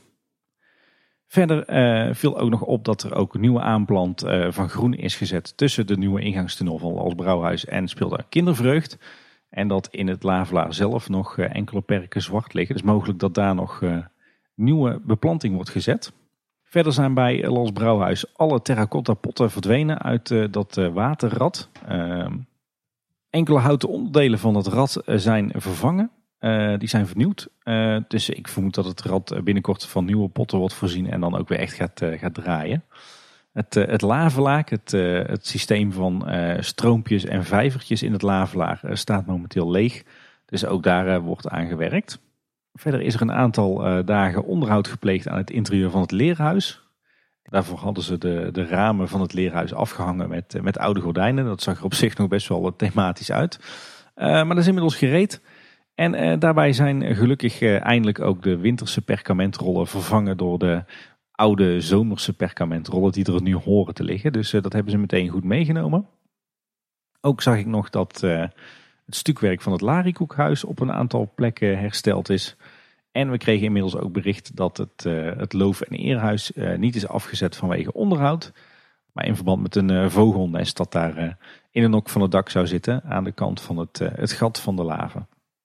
Dan door naar speeltuin Kindervreugd. Daar viel me nog op dat ze het, het witte zand her en der hebben aangevuld waar er te weinig lag. En dat de schilders bezig zijn met de wippen. Want op een aantal slechte plekken is het, het schilderwerk een beetje bijgevlekt. En ik hoop eerlijk gezegd dat die nog een volledige schilderbeurt krijgen. Dan uh, gaan we door richting Droomvlucht en daar is wel iets verrassends gebeurd. Ja, er is wel met de kleuren in de opstaphal gebeurd hè? Ja, inderdaad. De hele opstaphal is uh, volledig opnieuw geschilderd in uh, een nieuwe kleurstelling. Zo waren de wanden voorheen crème wit, maar die zijn nu in een soort van, ja, wat is het? Beetje groenig lichtblauw geschilderd. Met, met een, ja, een soort bladertoon in verschillende tinten blauw en groen. En uh, eigenlijk zo'n beetje al het houtwerk, hè, dus de lambrisering, de deuren en de kozijnen, die waren voorheen uh, ja, van dat uh, typische bosgroen met, met gouden details. En dat is nu allemaal crème wit geschilderd. Ja, het is een beetje lipstick op een vark, hè? Nou, dat vind je. Ik vind het er wel echt van opknappen, hoor. Ja, het knapt er wel van op, maar het is toch geen droom, het is geen dark white waardige opstapbal. Nee, dat is, dat is een feit inderdaad. Bedoel, als je dan iets aan doet, als je dan überhaupt geld aan geeft, doe dat dan niet. Zet even een potje aan de kant doe dat iedere keer als je er iets eh, aan wil doen. En knap het dan op een gegeven moment echt op, zodat het echt een waardige opstapbal wordt. Want daar kan eigenlijk wel aan verbeterd worden. Nou, niet wat, heel veel. Ja, ja, dat is waar. Aan de andere kant, dit is natuurlijk wel echt een uh, quick fix. Hè? En voor de Eftelist, uh, heren en dames, zijn de multimappen weg? nou, de multimappen in de controlekamer zijn niet weg. Maar ze hebben nu wel een mooi gordijntje opgehangen. Wat de postbakjes en de, de multimappen aan het zicht onttrekt als je er langs komt met je gondel. Een mooi gordijntje. Het is een gordijntje. Oké. Het is geen rood-wit geblokt gordijntje. Dat was wel mooi in het Brabantse thema geweest misschien. Ja, maar niet echt. Uh, dat past helemaal niet bij de roodbloed. nee, verder trouwens nog nieuw in de, in de opstaphal. Uh, er is een elfje geplaatst uh, bovenop de muur. die je aan je rechterhand ziet als je uit de gondel stapt. Ja. Schijnbaar afkomstig uit het, het wonderwoud. Die zit daar nu boven op het muurtje. Dan zijn we al ontwaakt. En blijkbaar zijn er nog steeds elfjes die rondfladderen. Ja, uh, verder nog wat, uh, wat kleine onderhoudsdingetjes. Uh, er zijn weer pruiken en jurkjes van diverse elfjes vernieuwd. In de elfentuin zit nu overigens ook een, een Elsa, volgens mijn jongste dochter. En je moet maar eens opletten, er is inderdaad nu een elfje met een Elsa-jurk. Verder moeten we het natuurlijk even over de mist hebben. want de mist in Kastelenrijk die doet het weer vrij goed. in Zompenwoud is hij nog vrijwel tot geheel afwezig. Dus de mist blijft een aandachtspuntje. Um, bij Hemelburg viel nog op dat, uh, dat daar iets is met de geluidsinstallatie. Want die had wel een hele vette bas. Uh, en een van de kastelen die daar rondzweeft, uh, daar doet het licht het niet in. Verder viel me nog op dat in de uitzwaai scène dat een van de faunen daar volgens mij een nieuwe baard en nieuwe haren heeft. Heeft een hele wilderige haardos. En nog iets geks, maar misschien, misschien ligt het aan mij. Misschien zie ik dingen die er niet zijn. Maar volgens mij hebben ze op de computerkast van de voertuigen een extra module geplaatst. Hangt aan de linkerzijde van de computerkast hangt een klein, uh, klein extra apparaatje aan de kast volgens mij. Ja, die voertuigen willen natuurlijk niet achterblijven voor alle gevaccineerden. En die hebben nou dan ook 5G. dat zou dat zijn, ja. Nou goed, wellicht dat de uh, luisteraars meer weten. Dan uh, door naar Villa Volta. Ben ik inmiddels ook een paar keer in geweest. Uh, en het is in ieder geval fijn om te melden dat zowel Hugo als ook de hoofdshow echt weer als een zonnetje werken. Dus dat, uh, dat loopt allemaal heel goed. En uh, de gaten die achterbleven in de twee voorshows toen die uh, airco-kasten verdwenen en vervangen werden door airco-units in het plafond. Die gaten die zijn nu ook netjes afgewerkt. Dan naar Ravelijn. wat daar opviel is dat het waterpeil in de vijver voor de ingang van, van de stad Ravelijn heel laag staat. En dat de tribunetrappen opnieuw zijn gecoat. Uh, tenminste niet de tribune zelf, maar de trappen aan de buitenzijde die je moet beklimmen om uh, op de tribune te komen. Die hebben een nieuwe anti-slip coating gehad. Dan het, uh, het carouselpaleis. Wat me daar nog opviel is dat de façade, dus zeg maar de voorgevel, er nu echt wel heel slecht aan toe begint te, te raken. Was het, het schilderwerk was daar op veel plekken natuurlijk al langer slecht. Maar op steeds meer plekken komt nu ook echt het, het hout van de gevel bloot te liggen. Dus daar is alle verf gewoon verdwenen. En dat is natuurlijk heel slecht, want uh, ja, op het moment dat daar geen verf meer over zit, dan uh, is er natuurlijk ook geen enkele bescherming meer tegen, tegen de invloeden van het weer met, uh, met houtrot tot gevolg. Dus ik hoop echt dat daar binnen nu en een jaar eens een groot onderhoudsproject gestart wordt. Misschien kunnen de luisteraars trouwens ook wel herinneren dat er vorig jaar een, gedurende een wat langere periode een van die engeltjes verdwenen is. Die, die staan zeg maar in de hoek ja, daar, daar waar de voorgevel van de, van de stoomcarousel overgaat uh, in de gang richting het diorama. Een van die dames die is een hele tijd weg geweest. Nou viel mij van de week op dat die echt nog van uh, ouderwets van hout is gemaakt. Dus het zou me niks verbazen als ze die hebben afgemald en als we daar een keer uh, polyester vervanging gaan zien. Enerzijds natuurlijk begrijpelijk vanuit onderhoud. Anderzijds cultuurhistorisch natuurlijk wel jammer. En wat me ook nog opviel is dat je her en der heb je ook nog wat gemetselde kolommetjes in de voorgevel van het Carouselpaleis. Bijvoorbeeld in die gangen richting het diorama. En een heleboel van die gemetselde kolommetjes die beginnen allemaal te scheuren. Dus daar zit ook iets niet goed met, met de constructie. Kortom, ik hoop dat we volgend jaar een grote renovatie van de gevel van het Carouselpaleis gaan zien. En dan tot slot natuurlijk het, het Sprookjesbos. Daar is ook een, een hoop gebeurd. De vorige keer hadden we het al over een nieuw schapenhek. Eh, wat in de, de plantsoenen wordt geplaatst eh, ter voorkoming van eh, mensen die eh, door het groen naar een ander deel van het Sprookjesbos lopen. Dan viel me op dat er nu eh, wat meer een nieuw schapenhek is geplaatst. eh, ja, zeg maar op het hele tracé tussen Doornroosje en de Indische waterlelies. Dan het paddenstoelenparcours in eh, het Kabouterdorp. Eh, de vorige keer dan berichten we enthousiast dat, eh, dat het eh, tafeltje en de krukjes daar opnieuw waren geschilderd. Dan was er even paniek onder de fans, want er waren weer dranghekken gesignaleerd. Maar dat was niet zonder reden, want er werd gewerkt aan de voegen van de flagstones. dus ze hebben daar echt serieus werk gemaakt van het klein opknapbeurtje. Dus hopelijk is dat goed nieuws voor de rest van het paddenstoelenparcours. Wat trouwens in het kabouterdorp ook nog opviel is dat er in het grote kabouterhuis nog een kerstkransje ligt. Restant van de winterdecoratie, denk ik. Die moeten ze nog even weg, weghalen. En er vond deze week onderhoud plaats aan Draak, Draak Licht geraakt. Die stond weer eens in de stijgers. Wellicht toch omdat er weer wat problemen waren met de bewegingen. En ik begreep ook van een luisteraar dat, er, dat ook de audio niet helemaal lekker was. Dus het, het geluid, maar dat heb ik zelf niet, niet opgevangen. Verder uh, was er van de week ook onderhoud aan de put van vrouw Holle. Dus ze zijn echt uh, lekker bezig in het Sprookjesbos. Verder waren natuurlijk een heel aantal uh, binnensprookjes weer open. zo viel bijvoorbeeld bij Herberg de Eersteling nog op dat de knuppel in de eerste ruimte niet werkt op bewegingsdetectie, wat hij vroeger natuurlijk wel deed.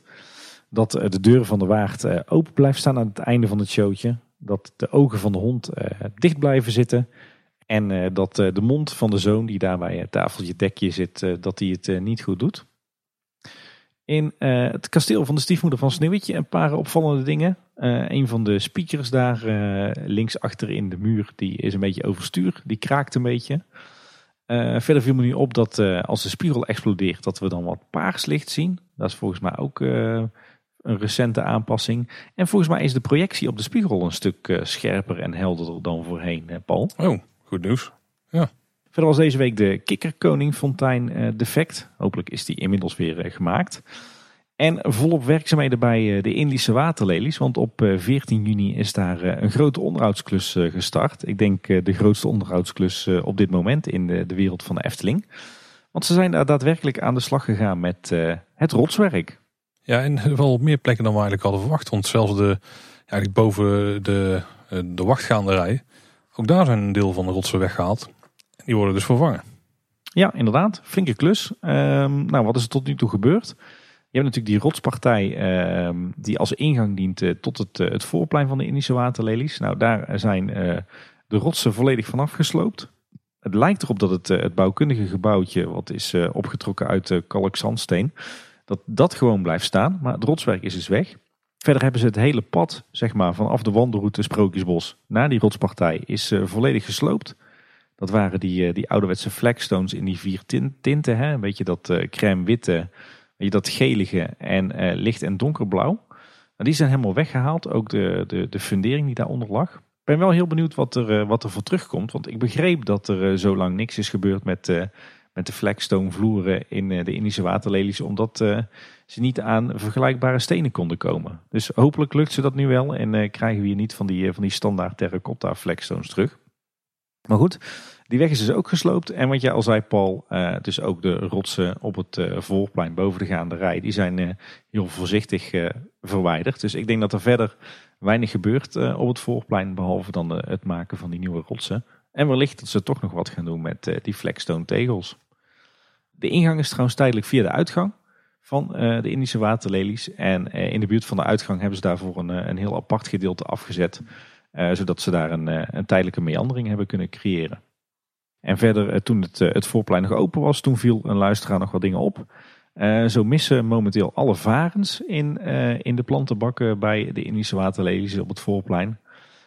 Missen er wat tegels op de vijverrand. Dus mogelijk dat die ook vervangen gaan worden.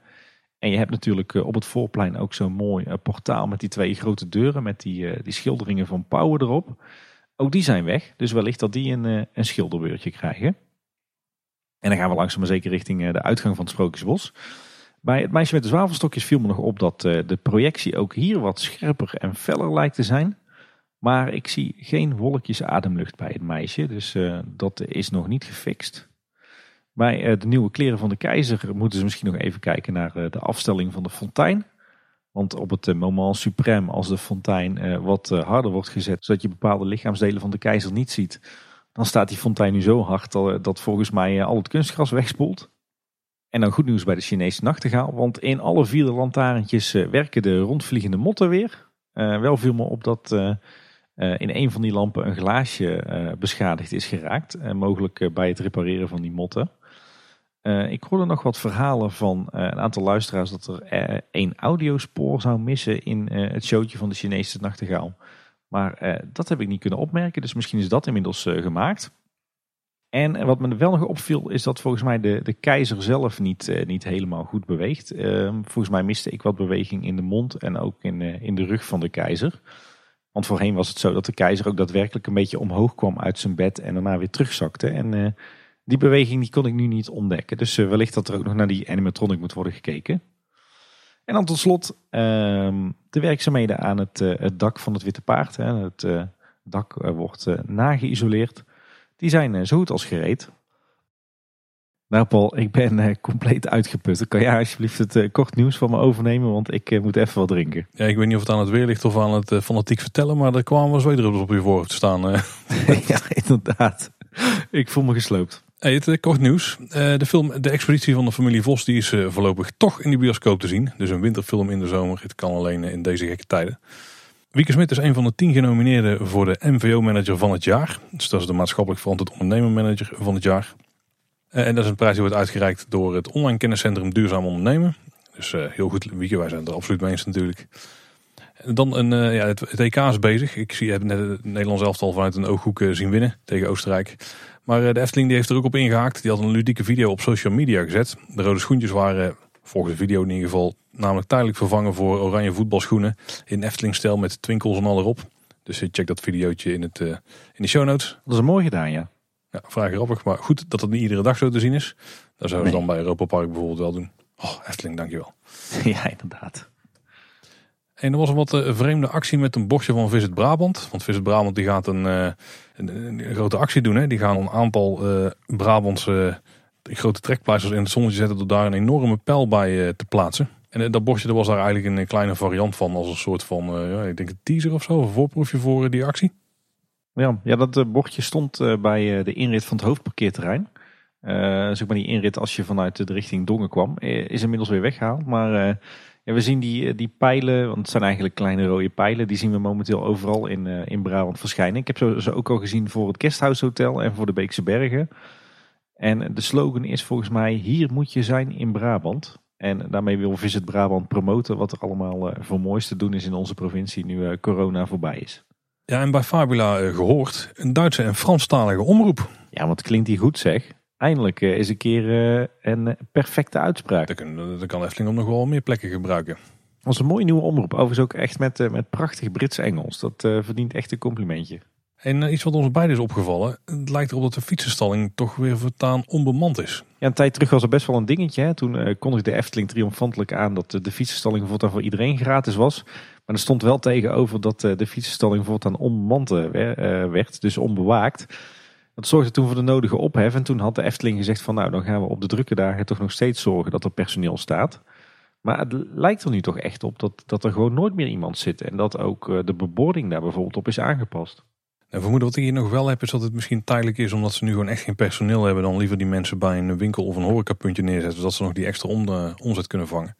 En dat dan niet de moeite is om mensen hier neer te zetten. Maar Laten we hopen dat het wel weer terugkomt. Ja, maar de beboording is wel echt volgens mij permanent aangepast. Dus uh, misschien toch een definitieve ingreep dan. Hmm. Ik hoop het niet eigenlijk, maar... Er is ook nog wel een, uh, een opvallend iets. Uh, op het Warrelplein heb je de kiosk. Hè. Daar zit nu die ontmoet en begroet act in. En daar hebben ze een nieuw bordje voor gemaakt. En wat me opviel is dat ze daar de, de oude Efteling E hebben, eh, in hebben gebruikt. Die hele mooie, sierlijke, krullerige E. Zeg maar een, eh, een gespiegelde 3. Die wordt eigenlijk amper mee gebruikt de laatste tijd. Komt oorspronkelijk volgens mij uit de jaren 50 of 60. Maar die hebben ze hier weer gebruikt op het bordje. Dan ben ik benieuwd hoe die daar terecht is gekomen. Nou, mooie, mooie knipoog naar het verleden, toch? En dan wat merchandise nieuws. We hadden het eerder al gehad over het Nest Avonturenboek. Een boekje voor 15 euro, dus niet te verwarren met het boek van Mark de Hond. En we weten nu iets meer van de inhoud daarvan. De, we, we, kunnen namelijk lezen dat in het Nest Avonturenboek bezoekers meer kunnen lezen over het speelbos. In het Nederlands, Engels, Duits en Frans. Ook staan er spelletjes en opdrachten in. Zo wordt getoond hoe je een poppetje maakt van een denappel. Nou Tim, dan kun je thuis helemaal losgaan. Nou... En verder bevat het boekje een schatkaart, informatie over het nieuwe sprookjesboek De Redders van Ruigrijk en een uitleg over gebarentaal. En als je dan eh, zo'n foto laat maken bij eh, bijvoorbeeld het, eh, marina bootje, dan wordt die achterin gestopt in een kartonnen houder. En daarachter zit dan een beeldenis van een walvis van Polker Marina, mocht je geen foto hebben. Ja, nee, je had het net over dat boek van Mark de Hond, de, de Redders van Ruigrijk. Viel me trouwens op dat die in twee exemplaren te krijgen is in de Efteling. Zowel de voorleesboekversie als de prentenboekversie. Dus dat is even een, een aandachtspuntje voor de verzamelaar. Uh, ik moet zeggen, ik, uh, het was wel weer even wennen, maar ik moest de afgelopen weken echt weer even wat souvenirswinkel, uh, souvenirwinkels langs in de Efteling om weer een beetje mijn merchandiseverzameling op peil te houden. Voorheen had je natuurlijk het pakhuis, dan kon je dat allemaal lekker bijhouden en gewoon online bestellen. Maar ik moest nu weer echt de winkels in, Paul. Ja, nou hoort erbij dan Tim. Ik uh, moet zeggen, moet uh, met het schaamrood op de kaken toegeven dat onze ruim 300 euro abonnementhouders te goed, uh, dat die er inmiddels al wel echt doorheen is. Wij zijn heel op weg, maar we zijn er nog niet mee klaar. Een paar keer, paar keer lunchen bij Polles Keuken en in Bosrijk in het Loonse Land. En, een paar, en zo'n inhaalslag qua merchandise en dan is die 300 euro er zo doorheen. Zoals we toen net al bespraken, er staan flink wel vacatures open. De Efteling die moet er echt een hele berg vullen. Zo, uh, en naast allerlei eh, parkfuncties staat er bijvoorbeeld ook een, een mooie functie open als teamlead marketing specialisten. Ja, dus, en in de vacature lezen we dat je binnen de afdeling marketing specialisten samenwerkt met verschillende enthousiaste specialiteiten. En je stuurt dan een team aan van ongeveer 11 collega's. En die zijn gespecialiseerd in de verschillende kanalen die de Efteling inzet. Zoals video, de website, de app of direct marketing. Een mooie functie volgens mij. Ja, je houdt je dan bezig met zowel strategievorming als het maken van jaarplannen als de daadwerkelijke uitvoering van marketing en sales. Hè? En er is nog een teamlead die gezocht wordt, namelijk voor theater en evenementen. En nou, zoals we weten, hè, die afdeling die valt binnen de business unit hotels en resorts. Ja, en het, en het verrassende is eigenlijk dat de Efteling natuurlijk een tijdje terug de business unit evenementen heeft, heeft opgedoekt. En dat heel veel mensen moesten vertrekken. Nou ja, enkele tientallen, met name in die aansturende hoek. Maar nu zoeken ze dus echt weer een, eh, een teamlead, oftewel een leidinggevende, voor de afdeling evenementen. Maar lijkt wel eens samen te schoven met het theater. Ja, ja alleen in deze vacature, deze teamlead is echt uh, voor het organiseren van evenementen. Wat, uh, wat, dan, wat dan toch weer een teken aan de wand is dat ze dan misschien toch een klein beetje terugkomen op hun besluit om steeds minder met evenementen te doen. Minder met evenementen, dat kan nog steeds. Hè. Dan kun je er nog steeds een teamlead voor nodig hebben. Want evenementen op zich houdt niet op. Zolang een bezoek aan het park daarbij maar een centraal element is. Ja, verder nog enorm veel andere vacatures, uh, uh, met name voor uh, operationele collega's. In totaal maar liefst 28. Zoeken ze nog een medewerker theater en evenementen. Dus dan ga je echt in het Efteling Theater werken. een enorm aantal vacatures op het gebied van horeca park. Ze zoeken ze een floor manager horeca fast service, een medewerker algemene dienst, een zelfstandig werkend kok, een medewerker keuken en diverse horeca medewerkers en gastheren en gastvrouwen. Verder zoeken ze voor het park nog eh, medewerkers voor de Milieudienst. Dan eh, ga je natuurlijk bezighouden eh, met een schone en verzorgde Efteling. Samen met een team van maar liefst 40 collega's. wat wel grappig was om te lezen in de vacature is dat je dan niet alleen bezig bent met alle taken op het gebied van afvalverwerking. Maar dat je ook verantwoordelijk wordt voor het ijsvrij houden van de wereld van de Efteling. verder ook nog aardig wat vacatures bij de hotels en resorts. Zo zoeken ze nog een teamlead front office voor achter de receptie een eh, senior gastheer of gastvrouw voor de front office en diverse medewerkers voor de horeca, de keuken en de spoelkeuken. En ben je nou eh, student, dan zijn er ook nog een, eh, een hoop bijbanen die wellicht interessant zijn. Want ze zoeken ze nog mensen voor de milieudienst, de retail, dus de winkeltjes, de horeca van het park, de horeca van hotels en resorts, de attracties, de merchandise En de front office van de hotels en resorts. Dus dat zijn de weekend- en vakantiebaantjes. En tot slot zijn er ook nog wat, wat stages. Zo zoeken ze een leerling, gastheer, gastvrouw voor de horecapark. Dat is dan een BBL-stage. En een meewerkstage dans voor Caro. En ik vroeg me nog af, wat doe je nou als je stagiaire dans bent? Maar dan ben je eigenlijk gewoon een danser in het team van Caro. Klinkt niet als iets voor ons. Nee, niet echt. Maar dit, dit bevestigt wel het beeld eh, dat er een eh, behoorlijk eh, personeelstekort is in de Efteling op dit moment. Als je ziet hoeveel vacatures ze nu hebben uitstaan. Ja, zeker op welke vlakken. Hey, Koen Sanders die is bestuurslid geworden bij VNO-NCW Brabant-Zeeland. Dat is een ondernemersorganisatie. En hij was ook al voorzitter bij House of Leisure. En ik hoorde al wat stemmen opgaan dat dit misschien wel een beetje het klaarstomen was van Koen als aankomend algemeen directeur. Wie weet hè? Wow, zou Fons al weg willen dan? Dat denk ik niet, maar het kan nooit verkeerd zijn om alvast iemand uh, als tweede in de lijn te hebben. Dat is waar. En dan lekker meepraten in alle belangenclubjes. We konden al eerder melden, bij uh, Villa Padus is een sportcourt verschenen. En om het exacter te duiden, een Esther Vergeer Foundation sportcourt. Die is zondag 13 juni ook daadwerkelijk geopend in de achtertuin van Villa Padus. En hier kunnen kinderen met een beperking sporten met elkaar. Er kan getennist worden, gevoetbald, je kunt op basketbal en hardlopen. En uh, Villa Padus had daarmee een primeur, was de eerste van dit soort sportcourts. Het is een sportfaciliteit die zowel kinderen als de ouders eh, uitnodigt om elkaar daar te ontmoeten en sportief bezig te zijn. En de Esther Vergeer Foundation die verzorgt al wekelijks een clinic voor de kinderen en hun ouders in Villa Padus. En dat kan nu dus ook iedere dag. Het, eh, is een geschenk van de foundation, dus Villa Padus heeft daar zelf geen kosten voor hoeven te maken. En die is mogelijk gemaakt door regionale sponsoren. Kleurgebruik is eh, vrij fel, met een soort mini-atletiekbaantje rond het veld. En ook heel tof, er zijn ook achter rolstoelen bijgeleverd. Ja, we lezen ook eh, in het artikel in het Brabants Dagblad dat er mogelijk in de toekomst nog meer samenwerking gaat zijn tussen Villa Padus en de Esther Vergeer Foundation om eh, de kids daar eh, aan het sporten te krijgen en te houden. En er was nog meer nieuws vanuit Villa Padus, want Peter Persoon, de oud-directeur van Villa Padus, wij hebben hem ook uitgebreid gesproken afgelopen kerst, die nam donderdag 10 juni afscheid. En bij zijn afscheid is hij benoemd tot ridder in de orde van Oranje Nassau. En daarnaast ontving hij ook nog eens de zilveren erepenning van de gemeente Loon op Zand. Dus die is uh, volop gedecoreerd. Nou, we kennen Peter een beetje. Mooie mens, heeft hij meer dan verdiend. Absoluut. En wat inmiddels is geopend is de tentoonstelling Roodkapje Sprookje voor de Efteling in het Anton Pieck Museum. De tentoonstelling is te zien van 5 juni dit jaar tot en met 16 januari 2022. De Efteling Blog besteedde ook wat aandacht aan we moeten zelf nog gaan kijken bij de tentoonstelling. Ik heb wel wat foto's van gezien, maar niet met superveel details nog. Maar in het blogartikel krijg je in ieder geval een kleine blik in de geschiedenis van het sprookje. Met een hele oude foto van nog het, het beeldje wat daar tussen de bomen zit. Uh, Gerry van Dongen die schrijft het erover. Naast de schetsen en illustraties van Anton Pieck hebben we bijvoorbeeld ook de bouwtekeningen uit 1960 uitgeleend. En bovendien kun je ook de originele tegeltjes uit het bedsteden van grootmoeder, die bij de herbouw van het huisje zijn bewaard, bewonderen in het museum. Dat is heel tof. Ja, ja en ik begreep ook dat, uh, dat Carlo van de Vijf Zintuigen ook uh, wat onderdelen van zijn collectie heeft uitgeleend aan het Antropiek Museum.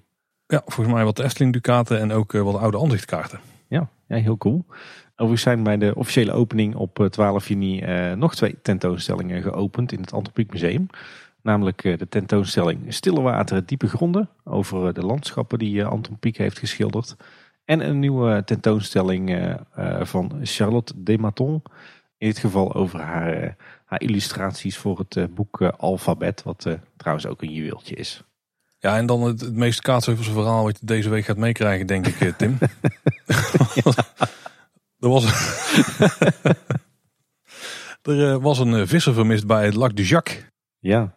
Staat die eigenlijk al als Lac du Jacques in Google Maps? dat weet ik niet. Ik ga het meteen even checken. Ja, dat is het, eh, het vijvertje uh, aan de Kinkerpolder, waar het, eh, het regenwater van het Efteling parkeerterrein in uh, terecht komt. Dat is een, een populair visvijvertje. En vanochtend werd daar het, het visgerij aangetroffen van een visser, maar de visser zelf was er niet. Dus er werd groot alarm geslagen en binnen een mum van tijd stonden er drie brandweerwagens en drie politiewagens, een ambulance en een politiehelikopter en een duikteam. En nou, het was een drukte van belang in de omgeving van de Efteling. En uiteindelijk kwamen ze er vanmiddag om half twee achter dat eh, de beste man daar gisteravond had zitten vissen. Maar dat hij ineens met eh, spoed naar huis moest en eh, niet meer terug is gekeerd. Dus het liep gelukkig met een, een sisser af. Als klap op de vuurpijl, Lac du Jacques is nog niet de naam in Google Maps voor het meertje. Kijk, daar is nog een itempje op de bucketlist van de podcast. ja, inderdaad.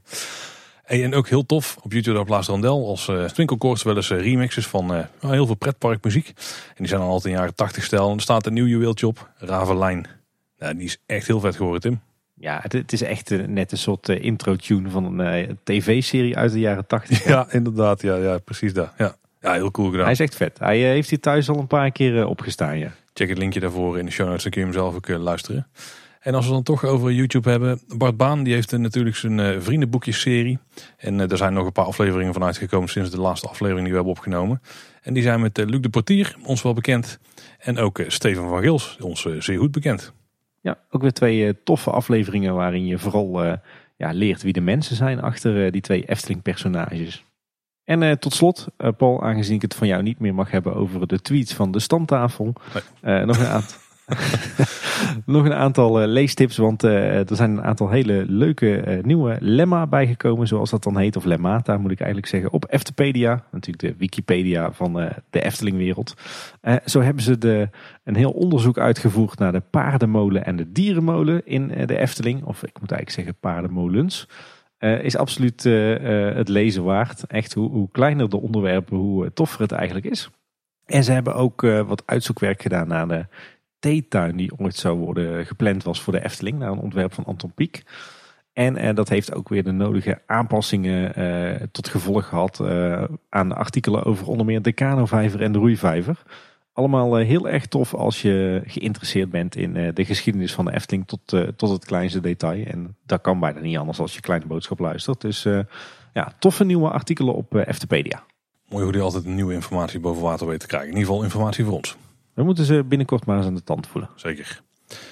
En is er nog wat gebeurd in de buurt van Efteling, eh, in de periferie? Ja, nog een paar, eh, paar dingetjes. Eh, er wordt nog steeds gewerkt aan de F261, de fietsnelweg tussen Tilburg en eh, Waalwijk.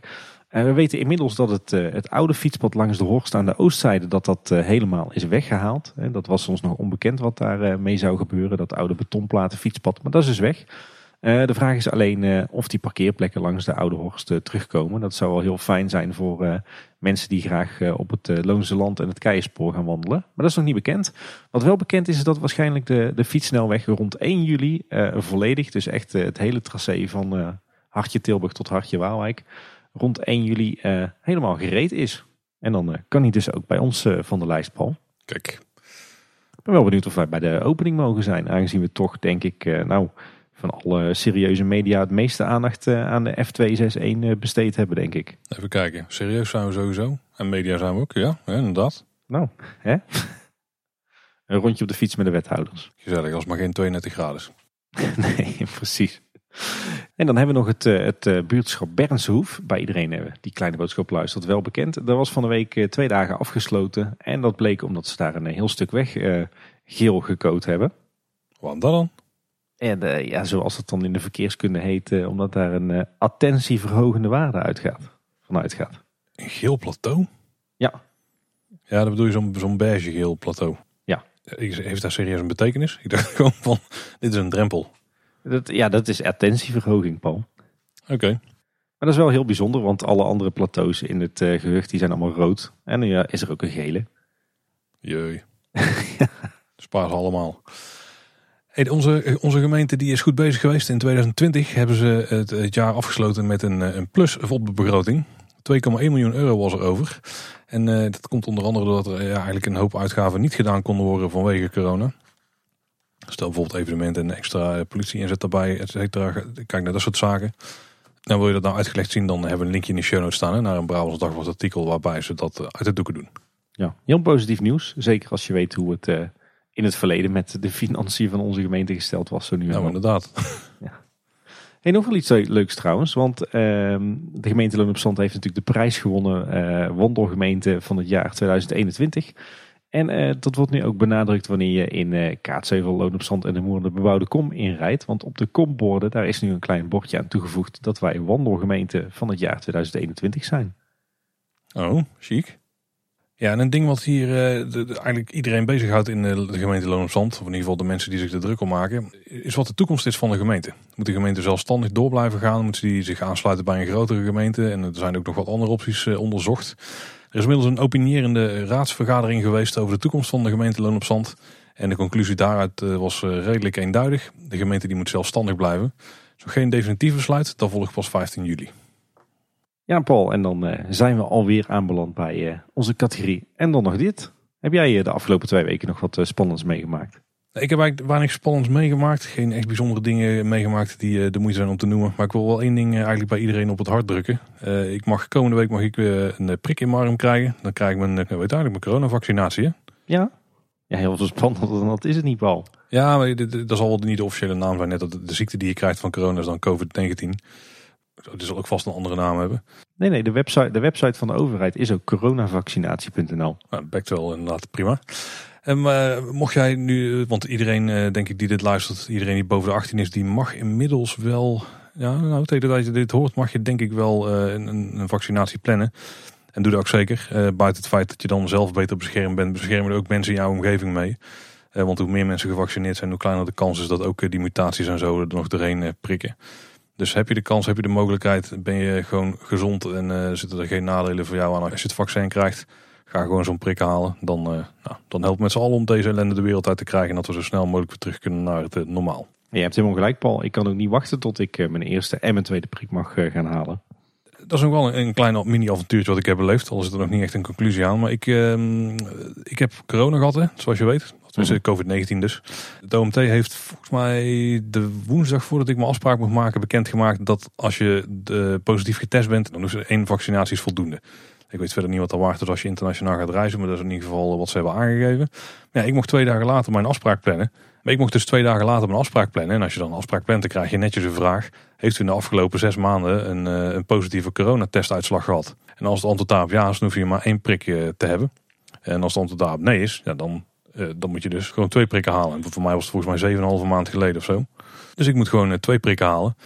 Uh, en wat blijkt, mijn vrouw die mocht twee dagen later volgens mij plannen. En die kreeg een andere vraag. Die kreeg namelijk dus wel de vraag, bent u ooit positief getest op corona? Hmm. En die kon daar dus wel ja op antwoorden. En die hoefde daarmee dus ook maar één prik te halen. Dus een beetje vreemd. Dus ik, krijg dan uh, binnenkort mijn eerste prik. Daarmee zou het in principe volgens de OMT voldoende moeten zijn. Maar ik heb de tweede staan. Ja, ik ga hem gewoon halen. Want dan ben je nog beter beschermd tegen alle uh, ellende. En bescherm je daarmee dus ook anderen nog beter. Dus uh, daar ga ik dan gewoon voor. Ik ben het helemaal met jou eens. Hey, Paul, je had het net een beetje over de invloed van je vaccinatie op je vakantieplannen. Zijn, zijn jouw vakantieplannen voor de zomer al wat, wat helderder? Ja, nog niet helemaal. We neigen nu naar Italië. Maar ligt ook een beetje aan de, de regels en het uh, gedoe en uh, hoe het overal loopt. Daar, we kunnen het redelijk op het laatste moment nog omgooien als het nodig is. En dan wordt het waarschijnlijk Duitsland. Maar voor nu lijkt het op Italië. Oké. En dan kan het zijn dat ik nog één of twee PCR-tests moet doen. Omdat dan dus mijn tweede vaccinatie daar anderhalf week voor gedaan wordt. Of we blijven vangen in de buurt van Europa Park. Ik heb gehoord in de Efterpark Lounge dat je daar best wel makkelijk een test kunt laten doen.